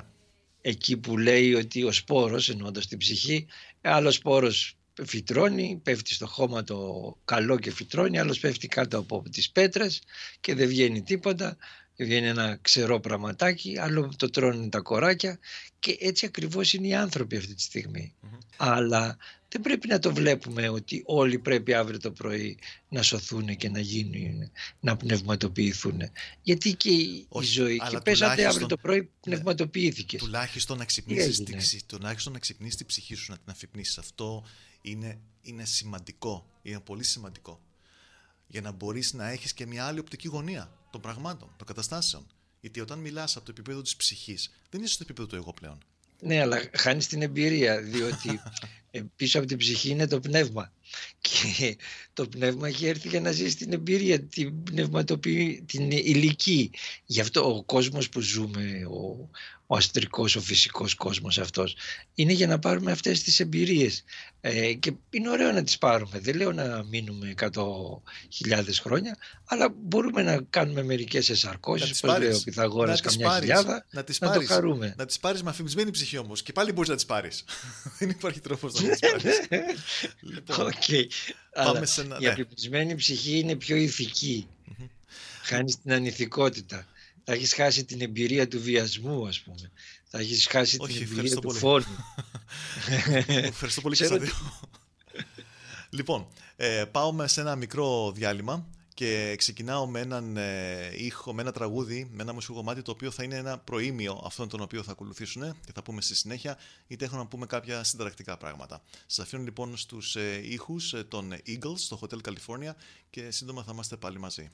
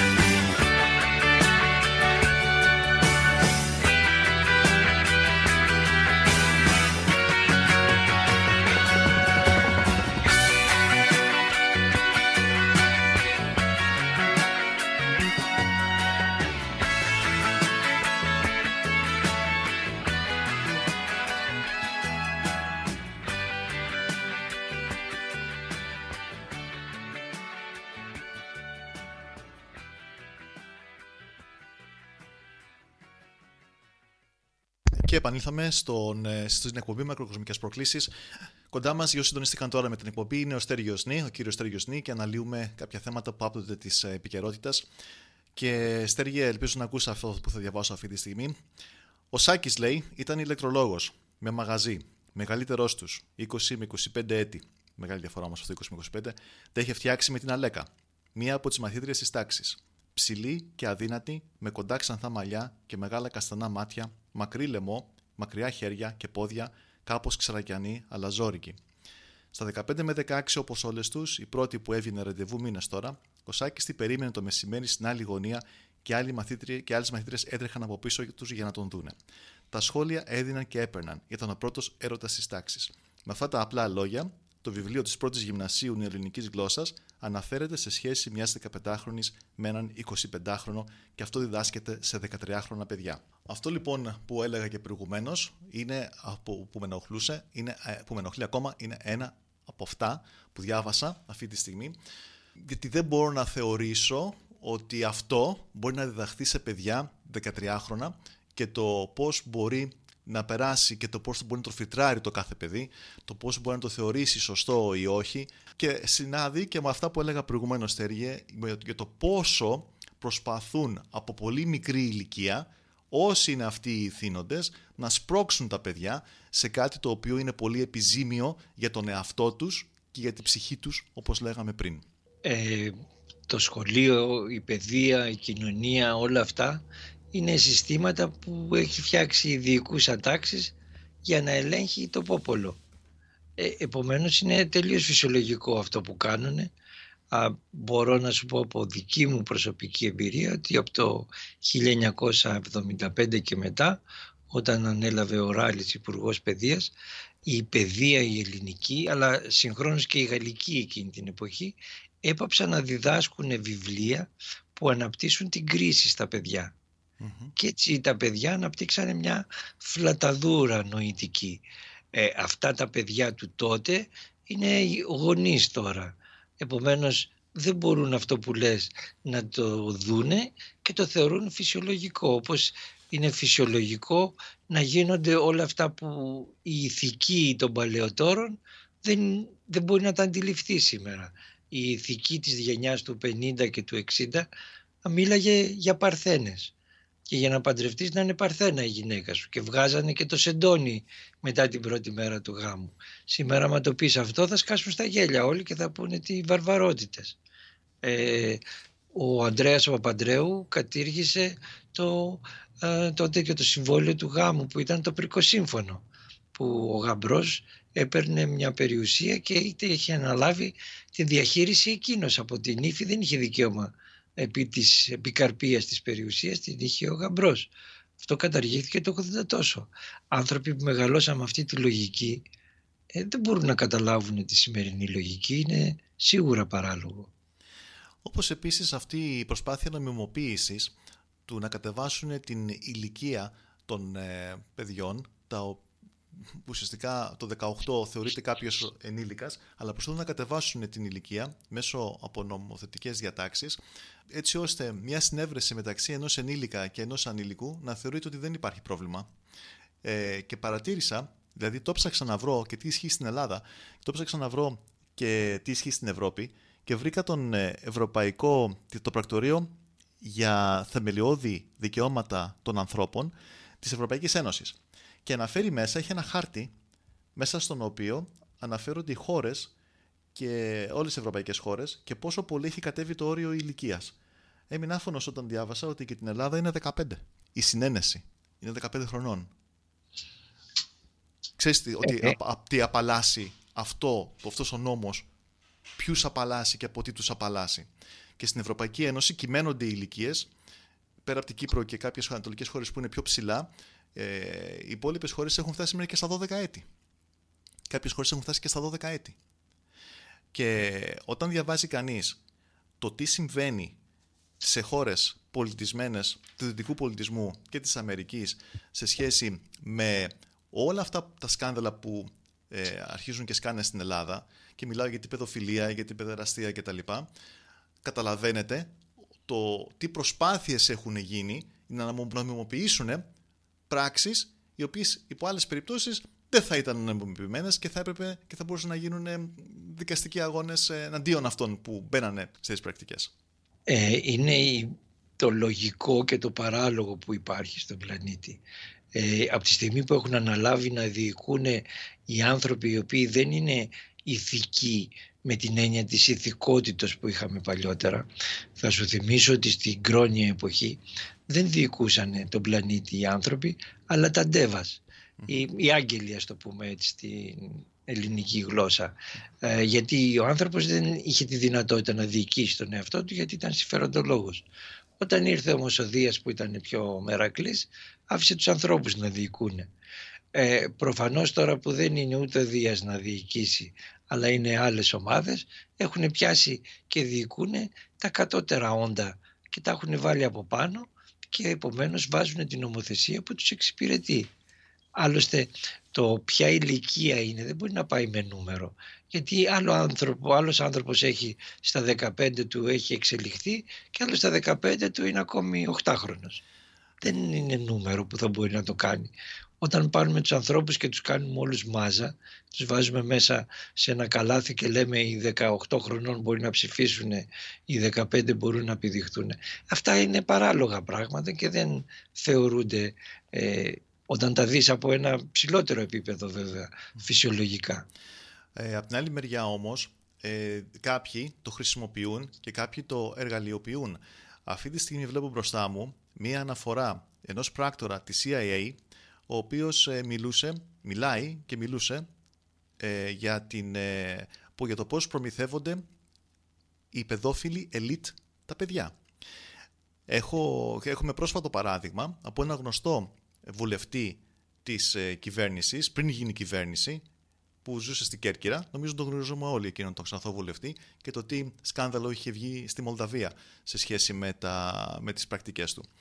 Ο Τέντ Γκάντερσον, ένας 27χρονος βετεράνος του FBI, αναφέρει πάλι για την Αμερική, ε, έχει δείξει, έχει φανερώσει αποδεικτικά στοιχεία της εμπλοκής της CIA σε σατανικές τελετές κακοποίησης παιδιών την ανάμειξη της CIA σε παιδικό τράφικινγκ, καθώς επίσης και ε, όχι μόνο για την Αμερική αλλά παγκοσμίως.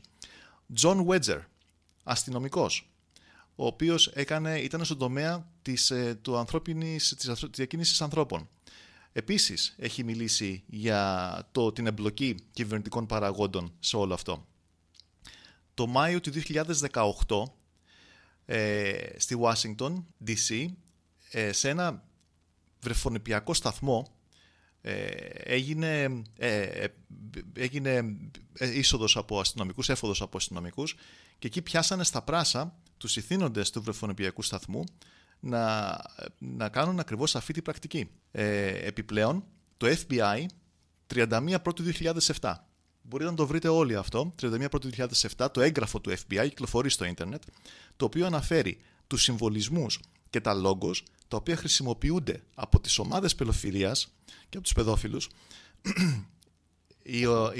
τα, τα λόγο και τα σύμβολα αυτά υπάρχουν παντού, υπάρχουν και στην Ελλάδα τα συγκεκριμένα σύμβολα. Ε, τα έχω αναρτήσει τα σύμβολα αυτά στη σελίδα των Beautiful Minds. Όποιος ακροατής είναι και μέσα στα Beautiful Minds, στη σελίδα όπου βρισκόμαστε όλοι οι παράγοντες των ακουμπών αυτών, θα μπορεί να δείτε και να καταλάβετε τι ακριβώς παίζει. Τα σύμβολα αυτά έχουν εμφανιστεί σε ΜΚΟ, έχουν εμφανιστεί και κάποια μάλιστα τρέξανε πρόσφατα να τα κατεβάσουν, ενώ αυτό υπάρχει από το 2007 και μπορούσε να τους αναγνωρίσει ο κόσμος τι ρόλο παίζανε στη διακίνηση των ανθρώπων και στη διακίνηση των προσφύγων και πόσα από τα παιδιά των προσφύγων χανόντουσαν και πώς χανόντουσαν αυτά τα παιδιά. Θα καταλάβει τι εννοώ. Ε, στα... Υπάρχουν ταινίες της Disney, να αναφέρω αυτή τη στιγμή τις ταινίες αυτές, στα αναφέρω στα αγγλικά γιατί δεν έχω βρει την ελληνική τους μετάφραση.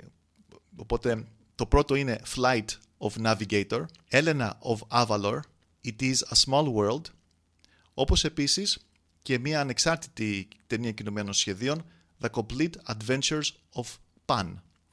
Στις ταινίες αυτές που μόλις ανέφερα, φαίνονται αυτά τα σύμβολα. Αυτά τα σύμβολα δίνουν στους ε, παιδόφιλους να καταλάβουν ποιος οργανισμός είναι αυτός τον οποίο μπορούν να αποτανθούν για να μπορούν να βρουν αυτό που ζητάνε.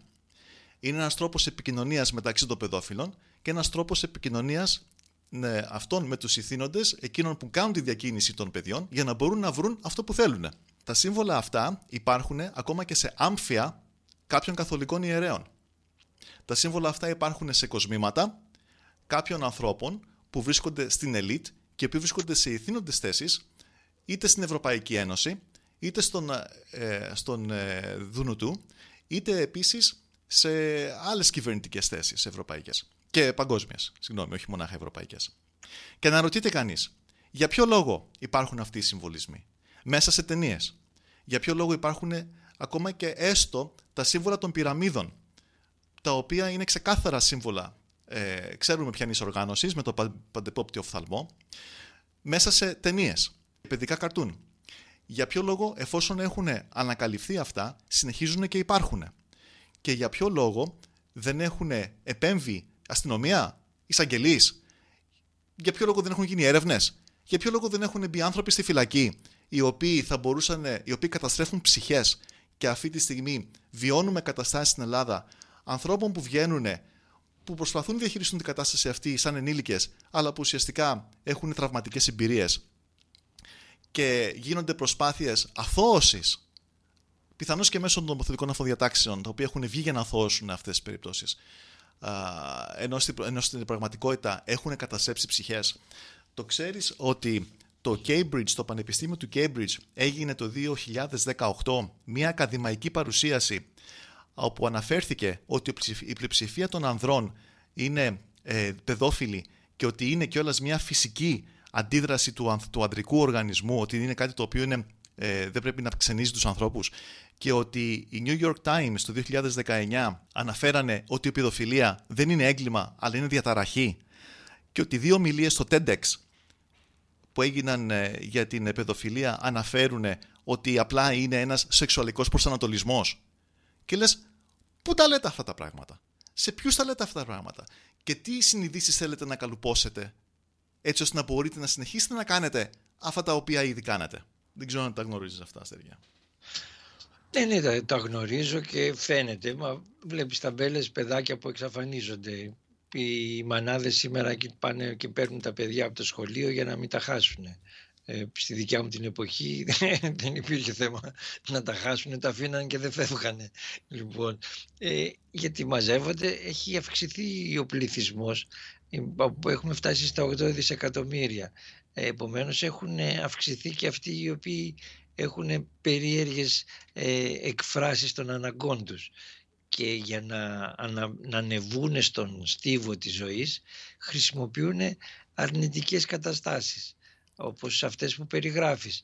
Γιατί όταν είναι μειονότητες μέσα στο, στον πλανήτη αυτοί οι άνθρωποι σαν μειονότητα συσπυρώνεται και έτσι η συσπυρωμένη μειονότητα μπορεί να ανέβει και να πάρει κυρίαρχες θέσεις. Και από το 1990 και μετά είχαν πει η νέα τάξη πραγμάτων ότι πλέον εμείς ελέγχουμε τον πλανήτη και επομένως σιγά σιγά θα δείτε να επεμβαίνουμε. Και το, τώρα που έχουν περάσει και 30 χρόνια από τότε το βλέπουμε να γίνεται. Βλέπουμε ότι δεν περνάει αυτό που είχαμε μάθει σαν λογικό, σαν φυσική κατάσταση. Δεν, δεν ξέρεις ποιος είναι ο φυσιολογικός και ποιος δεν είναι ο φυσιολογικός. Ούτε οι νόμοι είναι αυτοί που θα σε καλύψουν. Γιατί κάθε μέρα ψηφίζουν Ακριβώς. άλλους νόμους και χάνεις την μπάλα. Και μέσα από την σύγχυση όμως και μέσα από την υπερβολική πληροφόρηση που δημιουργεί και πληροφόρηση πολλές φορές και μέσα από ε, το οτιδήποτε ε, επιχείρημα μπορεί να ακούσει κάποιος για να καλύψει οποιαδήποτε δική του επιθυμία α, συνεχίζεται το ίδιο πράγμα. Και το θέμα δεν είναι αυτό μονάχα. Είναι ότι υπάρχουν πολύ πιο ανατριχιαστικές λεπτομέρειες. Τα Ηνωμένα Έθνη με επίσημη έκθεση αναφέρουν ότι κάθε χρόνο χάνονται ένα εκατομμύριο εκατό χιλιάδες παιδιά. Πού πάνε αυτά τα ένα εκατομμύριο εκατό χιλιάδες παιδιά; Και αν υποθέσουμε ότι κάποια από αυτά συνεχίζουν και υπάρχουν και ζουν και βρίσκουν το δρόμο τους, ε, πιθανώς κάποια να υιοθετούνται ε, ή να βρίσκουν κάποιους συνάδοχους γονείς στην πορεία. Τα υπόλοιπα που φαντάζομαι ότι είναι μεγάλος ο αριθμός. Πού πάνε, τι γίνεται με αυτά τα παιδιά; Και πώς γίνεται κάθε χρόνο να εξαφανίζονται ένα εκατομμύριο εκατό χιλιάδες παιδιά; Είναι φοβερό το νούμερο για να πει κανείς ότι θα μπορεί να κοιμάται ήσυχος ή ότι αυτοί οι οποίοι κυβερνάνε αυτό το πλανήτη και θέλουν το καλό του πλανήτη, ότι θα πρέπει να κάνουν κάτι για να μπορέσουν να αλλάξουν την κατάσταση αυτή. Καταρχάς δεν θέλουν το καλό του πλανήτη, το δικό τους καλό θέλουν και αυτές οι καταμετρήσεις που κάνει ο ΙΕ είναι από τις πολιτισμένες χώρες που έχουν λογαριασμούς και βγάζουν από τις χώρες της Αφρικής ας πούμε ποιος κάνει λογαριασμό τι χάνονται και τι υπάρχουν; Έχουν, έχω ονόματα μπροστά μου από ανθρώπους ε, δικαστές, από αστυνομικούς, ε, από, από ανθρώπους που είναι πολιτικοί, ακόμα και γερουσιαστές στην Αμερική, οι οποίοι έχουν πιαστεί να έχουν κάνει τέτοιες πρακτικές και δικαστές μεγάλα ονόματα, οι οποίοι ήταν υπέρ του να κατεβάσουν το όριο της ηλικίας. Κάτι που είναι ακόμη πιο τρομερό είναι ότι αυτές οι ψυχές των παιδιών αυτών καταστρέφονται και κανείς δεν ασχολείται με τις ψυχές των παιδιών που καταστρέφονται. Ε, και είναι ένα αρκετά μεγάλο σοβαρό πρόβλημα. Συν το γεγονός ότι ποιος κλάδος δεν έχει επηρεαστεί. Δηλαδή, αυτή τη στιγμή ακούμε, εδώ στην Ελλάδα τουλάχιστον, για ένα κλάδο συγκεκριμένο καλλιτεχνικό. Τι γίνεται με τους υπόλοιπους κλάδους; Γιατί δεν μπορεί και εκεί να μην γίνεται κάτι. Αποκλείεται να μην γίνεται κάτι. Και υπάρχει πολλοί κόσμος ο οποίος επιζητεί κάθαρση. Και ο οποίος ζούμε σε μια εποχή, έτσι όπως είναι τα ταμένα τα νεύρα, που ο κόσμος ζητάει κάποιον, σαν να χρειάζεται κάποιος να σταυρωθεί. Ε, για να μπορέσει να ξεσπάσει με όλο αυτό το οποίο βιώνει μέσω του κορονοϊού. Υπάρχουν λοιπόν, για αν θέλουμε να πούμε ότι γίνεται πραγματική κάθαρση, θα πρέπει να αρχίσουν να βγαίνουν από όλους τους τομείς. Και θα πρέπει να αρχίσουν να βγαίνουν άνθρωποι να μιλάνε. Παντού. Να μιλάνε παντού. Θα πρέπει να γίνει πλειοψηφία και θα πρέπει να γίνει αντιληπτό από όσου συνεχίζουν να κάνουν αυτές τις πρακτικές ότι δεν μπορούν να συνεχίσουν να κάνουν τις συγκεκριμένες πρακτικές. Έχω εδώ δύο ηχητικά τα οποία αναφέρονται σε ηθοποιούς σκηνοθέτες της Αμερικής. Το ένα είναι από τον Κόρι Φέλτμαν, ένα πολύ γνωστός ηθοποιός, έχει παίξει σε πάρα πολλές ταινίες, σαν παιδί έχει παίξει σε πάρα πολλές ταινίες, ο οποίος αναφέρει το τι συμβαίνει στο Hollywood και θα ήθελα να το ακούσετε αυτό και αμέσως μετά θα το βάλω δίπλα-δίπλα. Είναι ένα ηχητικό από τον Mel Gibson όπου επίσης έχει, δείχνει την αγανάκτησή του με αυτά που λέει και δείχνει το πώς ε, επιτέλους φαίνεται σαν να πέφτει λίγο φως με τα, κάποια σκάνδαλα που σκάσανε τελευταία με τον ε, παραγωγό εκείνων των ταινιών, ε, τον Weinstein, ε, όπως επίσης και με τον Kevin Spacey και με άλλους ηθοποιούς που βγήκε στην Αμερική ότι είχαν σχέσεις με μικρότερα παιδιά και ή ότι, ή ότι βιάζανε ή όχι. Ακούστε τι λέει ο Corey Feldman. Other dirty secret that victimizes the most vulnerable, children. And someone who's spoken out about this and is painfully aware is former child star Corey Feldman. You freeze. You're, you're in shock. I mean, children aren't supposed to handle that sort of stuff. I can tell you that the number one problem in Hollywood was and is and always will be pedophilia. Nobody talks about pedophilia. It's the big secret. And it's widespread? Oh, yeah. I was surrounded by them. For years now, as evidenced on Nightline in 2011, Corey Feldman has been claiming that he and his good friend, the late Corey Haim, kids are scared. You know, kids don't think I'm gonna go. First of all, for me, the person that was doing it to me the most, you know, um, well, I mean, I could say that the the two people that did it to me were both close friends of mine, mm. or so I thought. It was when we were both on the set of Lost Boys that you know things were happening to both of us. You know, not from anyone on the set. Might I clear that up? But you know, outside element. I mean, I know he told a lot of people. That's the thing that's so upsetting to me. It's not like it's just me that knows this story. Other people know. A lot of people know. They're still working, they're still out there, and they're some of the richest, most powerful people in this business. From what I've seen, every time somebody tries to bring up a public name and they have a lot of money and power and a publicity machine behind them, the person who does the accusing is the one that ends up younger kids and keep them for their own after party, and it would turn into a pool party. And then they'd have their rules. Oh, there's no swimsuits on in the pool. At the end of the day, it's got to change. There's so many people out there that have been affected by this. I think it is moving forward. I think that uh, light has definitely been shone into the dark regions, and uh, it's painful, but it's a necessary thing for change. So there you go. Do you agree, John? Yeah, I, you you can't help. It's an incredibly difficult thing to talk about in the context of a comedy interview. Yeah. Because there's very but little funny. that's comic about it. Yeah. You're seeing lives destroyed, but you're also seeing lives that have been deeply troubled for years, and uh, yeah. and this and it's kind of a tragic healing process. You know? It's a big upheaval. I mean, I've never seen Hollywood quite so shaken by anything. It's a little late. So we'll see how it all shakes down. Hopefully, it clears the air a little bit. Well, I, I, mean, I think everyone's hopeful that this is like a real turning point, and and that people are learning from this. People, you know, uh, that you know it's you know the only silver lining in all of this is that it, it feels like victims of this abuse are feeling safe enough and bold enough to come forward and tell their stories and and we need to continue to have more of that and eliminate it altogether. Do you agree?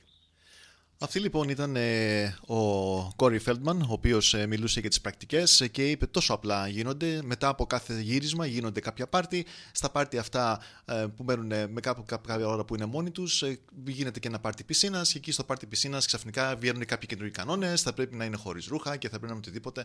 Τέλος πάντων πλησιάζουν τα μικρά παιδιά και γίνεται ό,τι γίνεται. Ε, το γεγονός το μίλησε για το πόσο καταρακωμένος ήταν ο ίδιο και το πόσο ήταν, είναι και θα είναι, λέει, το πρόβλημα του Hollywood το συγκεκριμένο. Εδώ έχω ε, μαρτυρίες του Elijah Wood, τον ξέρετε φαντάζομαι όλοι, τον ε, λεγόμενο Φρόντο από τον Άρχοντα Θηλιδιών και, το, και ο οποίος μιλούσε για το πόσο πολύ το προστάτεψε η μητέρα του, η οποία το απαγόρευε να πηγαίνει σε οποιασδήποτε συγκεντρώσεις και από ό,τι φάνηκε στις συγκεντρώσεις που πάνε μετά είναι εκεί που γίνονται, δεν γίνεται κάτι επί σκηνής. Ε, αν και ο Κόρι Φέλμαν είχε αναφέρει και κάτι το οποίο έγινε επί σκηνής. Ε, σε ταινία και εντελώς συμπτωματικά, η ταινία που λεγόταν Lost Boys, το οποίο για όσοι δεν έχουν δει πραγματεύεται μια ζωή με βρικόλακες, ε, οι οποίοι ζούσαν κοντά σε μια πόλη, ε, δέχτηκε στο γυρίσματα αυτών των ταινιών την ε, σεξουαλική αυτή μορφής επίθεση από κάποιον από τους ε, ηθήνοντες, ε, δεν ξέρουμε τι θέση είχε.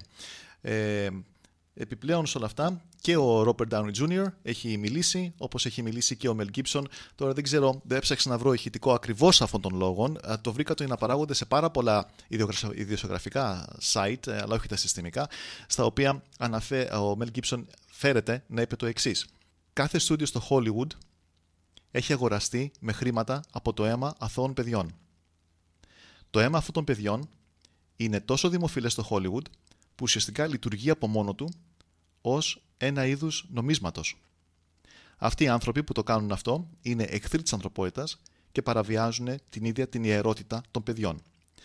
Αυτοί οι άνθρωποι ευημερούν, ενώ τα παιδιά υποφέρουν από τραύματα.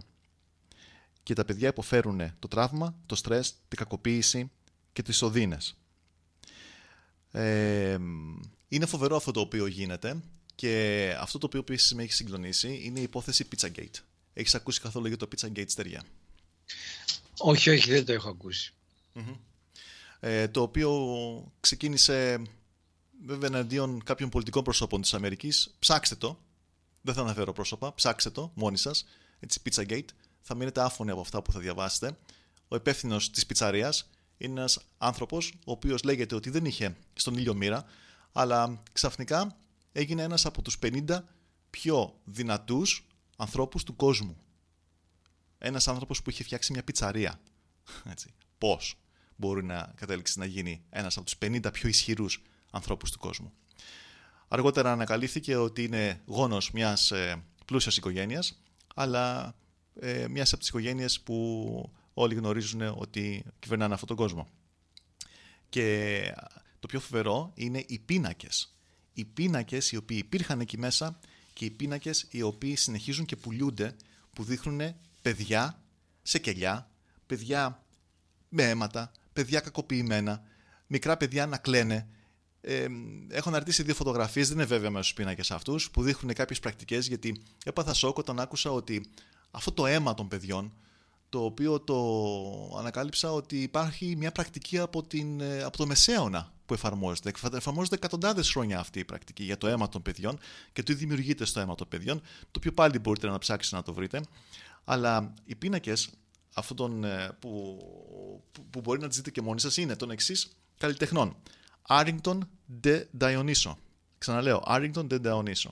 Μία Ολλανδή καλλιτέχνης, η Margie Geerlings, Margie Geerlings, η Πατρίσια Πικατσίνη, μάλλον η Πατρίσια Πιτσινίνη, η Βιλιάνα Τζόρτζεβιτς, όπως και η Kim Noble, Kim Noble, όπου μένει κανείς άφωνος γιατί η ίδια θεωρείται ότι ήταν κακοποιημένο, κακοποιημένο παιδί και οι πίνακες απεικονίζουν αυτά τα οποία βίωνε. Αλλά αν αυτά που απεικονίζουν οι πίνακες είναι αυτά τα οποία βίωνε, τότε ο κόσμος αυτός δεν σε έχει καθόλου καλά. Δείτε τους πίνακες της Kim Noble και θα καταλάβετε τι εννοώ όταν εκείνη λέει ότι αυτά τα οποία απεικονίζεις ε, στους πίνακες αυτούς είναι πράγματα που έχει δει με τα μάτια της. Τότε όντως αυτό που ανέφερε ο πράκτορας ο προηγούμενος που μιλάει για τις πρακτικές της CIA και την ε, ε, κάλυψη ή την ε, στήριξη κάποιων πρακτικών που σχετίζονται με τελετουργικά που περιέχουν και αίμα, θα καταλάβετε ακριβώς τι εννοώ.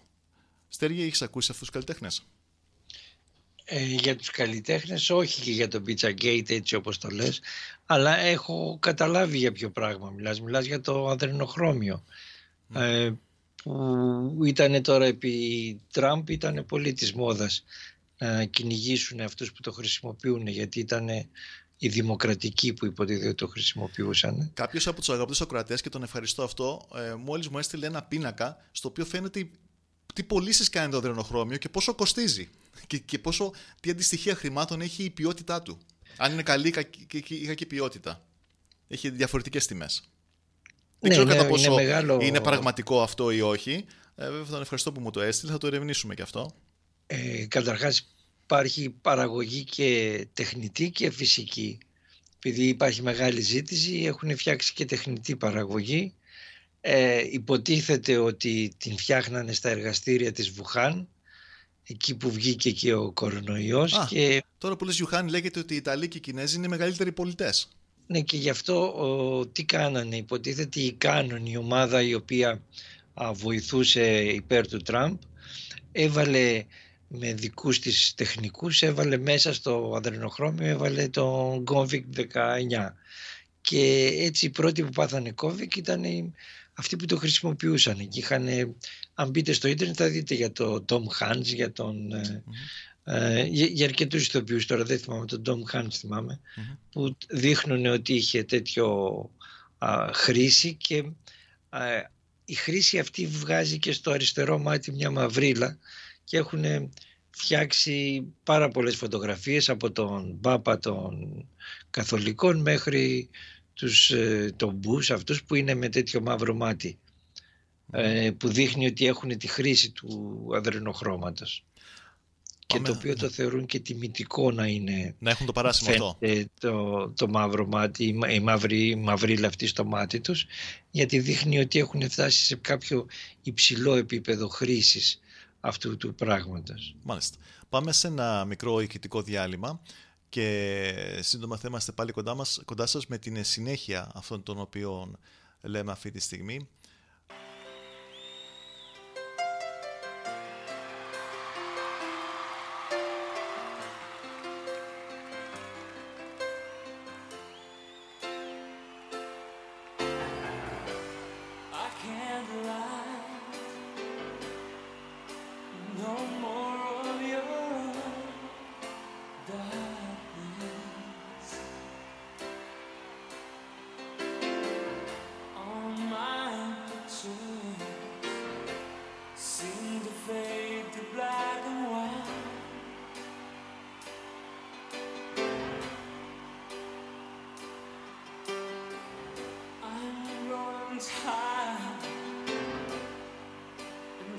and still be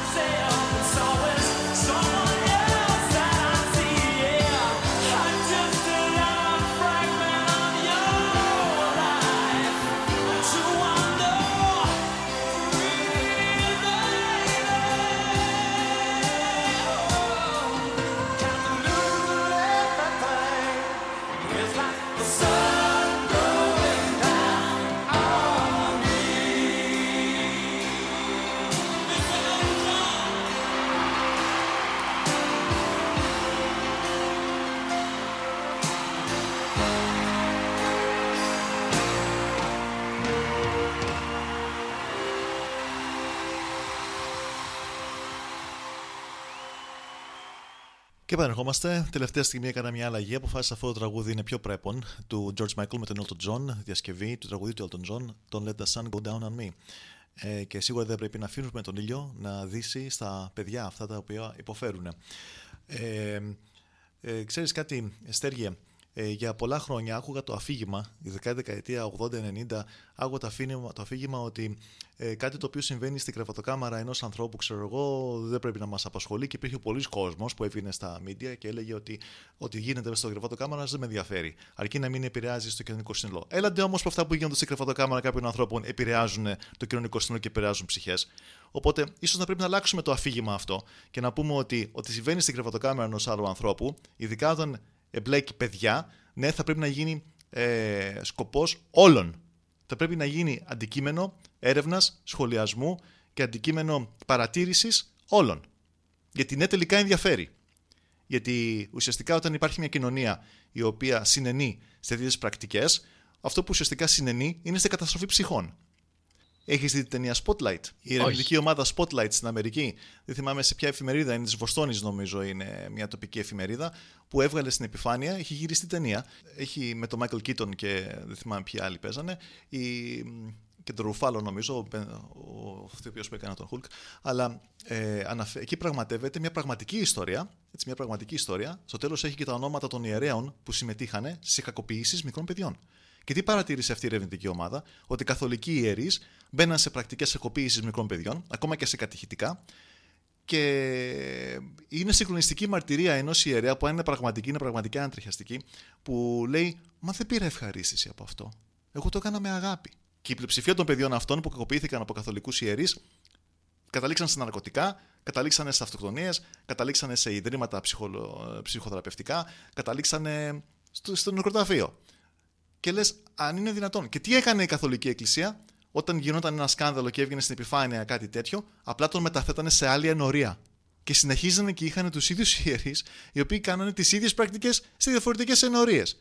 Και τόσα παιδιά, μα τόσα παιδιά ήταν αυτά τα οποία καταστάφηκε η ψυχή τους. Και λες, γιατί, για ποιο λόγο, για ποιο λόγο δεν μιλάς; Για ποιο λόγο δεν μιλάς; Αν ζούμε στην εποχή λοιπόν της ε, αφύπνισης, ας ζούμε, ζούμε στην εποχή του υδροχώου και αν θέλουμε να δούμε μια πραγματική αλλαγή, πέρα από τους τρόπους αλλαγής που αναφέραμε προηγουμένως, θα πρέπει να μιλάνε όλοι και όχι να κρύβουν όπως κάνουν σε κάτι χωριά που μόλις γίνει κάτι το κρατάμε όλοι κρυφό με τυχόν και ξέρω εγώ οτιδήποτε. Ε, πρέπει να ξέρεις ότι η Καθολική Εκκλησία, ο βασική διαχωρισμός της Καθολικής από την Ορθόδοξη Εκκλησία είναι ότι η μεν Ορθοδοξία ε, ενστερνίστηκε την ελληνιστική φιλοσοφία η δε καθολική εκκλησία ενστερνίστηκε τον καπαλισμό και ο καπαλισμός είναι αυτός που έχει μέσα αυτά τα στοιχεία που λες ε, όχι σε όλους έτσι αλλά σε μια μεγάλη ομάδα και φαίνεται άλλωστε οι δραστηριότητες τους έχει αυτά τα στοιχεία και της παιδοφιλίας και όλων ε, των στρατηγικών αυτών της καταστροφής της ψυχής του ανθρώπου. Γιατί εκεί είναι η, η τελική, το τελικό αποτέλεσμα. Είναι η σύγκρουση του καλού με το κακό που λέμε. Και το κακό αυτή τη στιγμή υπερισχύει. Ε, από την άλλη πλευρά όμως αν εμείς οι ίδιοι ε, έχουμε σαν μάζα ε, έχουμε α, ευνουχιστεί γιατί αυτή τη στιγμή η κοινωνία του πλανήτη είναι ευνουχισμένη δεν έχει δραστηριότητες και αντιδράσεις. Είναι σπασμωδικές ορισμένων ατόμων και είναι αδύναμες γιατί δεν είναι ομαδικές και γι' αυτό το λόγο και πάντα αυτές οι σπασμωδικές χάνονται. Όλοι αυτοί που προσπαθούν να καταστρέψουν ε, αυτά όλα που λες ε, χάνονται γιατί είναι μονάδες. Δεν προλαβαίνουν, δεν μπορούν να ομαδοποιηθούν και να αποκτήσουν δύναμη της ομάδας. Επειδή η άλλη ομάδα έχει αναλάβει τις αρχές και έχει αναλάβει την, έχει τη δύναμη του να ελέγχεται και να ελέγχει είτε μέσα από τα μέσα μαζικής ε, ενημέρωσης είτε μέσα από τις κυβερνήσεις που κάνουν τους νόμους είτε μέσα από τις, ε, τα δικαστήρια που εφαρμόζουν τους νόμους είτε μέσα από τις αρχές που κάνουν άλλες εφαρμογές νόμων είτε CIA τα λες αυτά οποιαδήποτε ονομασία άρα είναι, ε, είμαστε dead duck που λέτε εσείς οι Αμερικάνοι και Επομένως η μόνη λύση είναι η λύση του να βρεις την ψυχική ηρεμία μέσα σου. δεν μπορείς να σώσεις τον κόσμο. Αυτό που μπορείς να σώσεις είναι τον εαυτό σου. Ένα όχι, Ενώ αλλά ο πολύ καθένας ναι. μας, όχι, ο καθένας μας αν σώσει τον εαυτό του, τότε θα σωθεί και ο κόσμος. Ναι, σωστό. Αν, ναι, Α- σωστό. Αλλά όσο εγώ που είμαι αρρωστημένος συναισθηματικά και βεβαρημένος γιατί κάναν κάτι στο παιδί μου και βγαίνω και φωνάζω, δεν πρόκειται να πετύχω τίποτα. Πρέπει εγώ να βρεθώ σε πλήρη ισορροπία εσωτερική, να εναρμονίσω μέσα μου τις τρεις προσωπικότητες που λέγαμε προηγουμένως για να μπορέσω όλα αυτά να τα δω με το καινούριο μάτι που είναι η υδροχοϊκή εποχή αυτή και που θα έρθει αυτή η ισορροπία απλώς δεν θα την προλάβω τουλάχιστον εγώ να τη δω Μην το θα, πάει, λες, θα πάρει μην το περισσότερα χρόνια ελπίζω να την προλάβεις εσύ Α, δεν ξέρω. Εύχομαι να το προλάβουμε και οι δύο. Ε, αυτό που εδώ θα ολοκληρώσουμε, αυτό για το ανδρενοχρώμιο, το οποίο είναι μια ουσία που- που έχει μια, μια συγκεκριμένη χημική ένωση. Ε, έχω αρκετά στοιχεία εδώ μπροστά μου αυτή τη στιγμή. Απλά μαζεύω στοιχεία, ε, ίσως να το κάνουμε κάποια άλλη στιγμή. Την εκπομπή αυτή με το συγκεκριμένο θέμα όμως. Δύο ώρες μόνο αυτό το θέμα. Προ- Πιστέψτε με ότι δεν θα φτάσουν οι δύο ώρες για το συγκεκριμένο θέμα. Α, μ, θα, ακού- εκεί θα ακούσετε πιο συ- συγκλονιστικά και πιο φρικιαστικά πράγματα, αν αντέχετε να τα ακούσετε αυτά. Λοιπόν, Στέριε, ανανεώνουμε το ραντεβού μας για μια άλλη φορά. Βεβαίως, Ευχαριστώ όποτε πολύ θέλεις, που εγώ στη διάθεσή σου, ήσουν τώρα που σήμερα. έμαθα και, το, και τα στριμαρίσματα. Ευχαριστώ πολύ που ήσουν το βράδυ εδώ σαν συνομιλητής.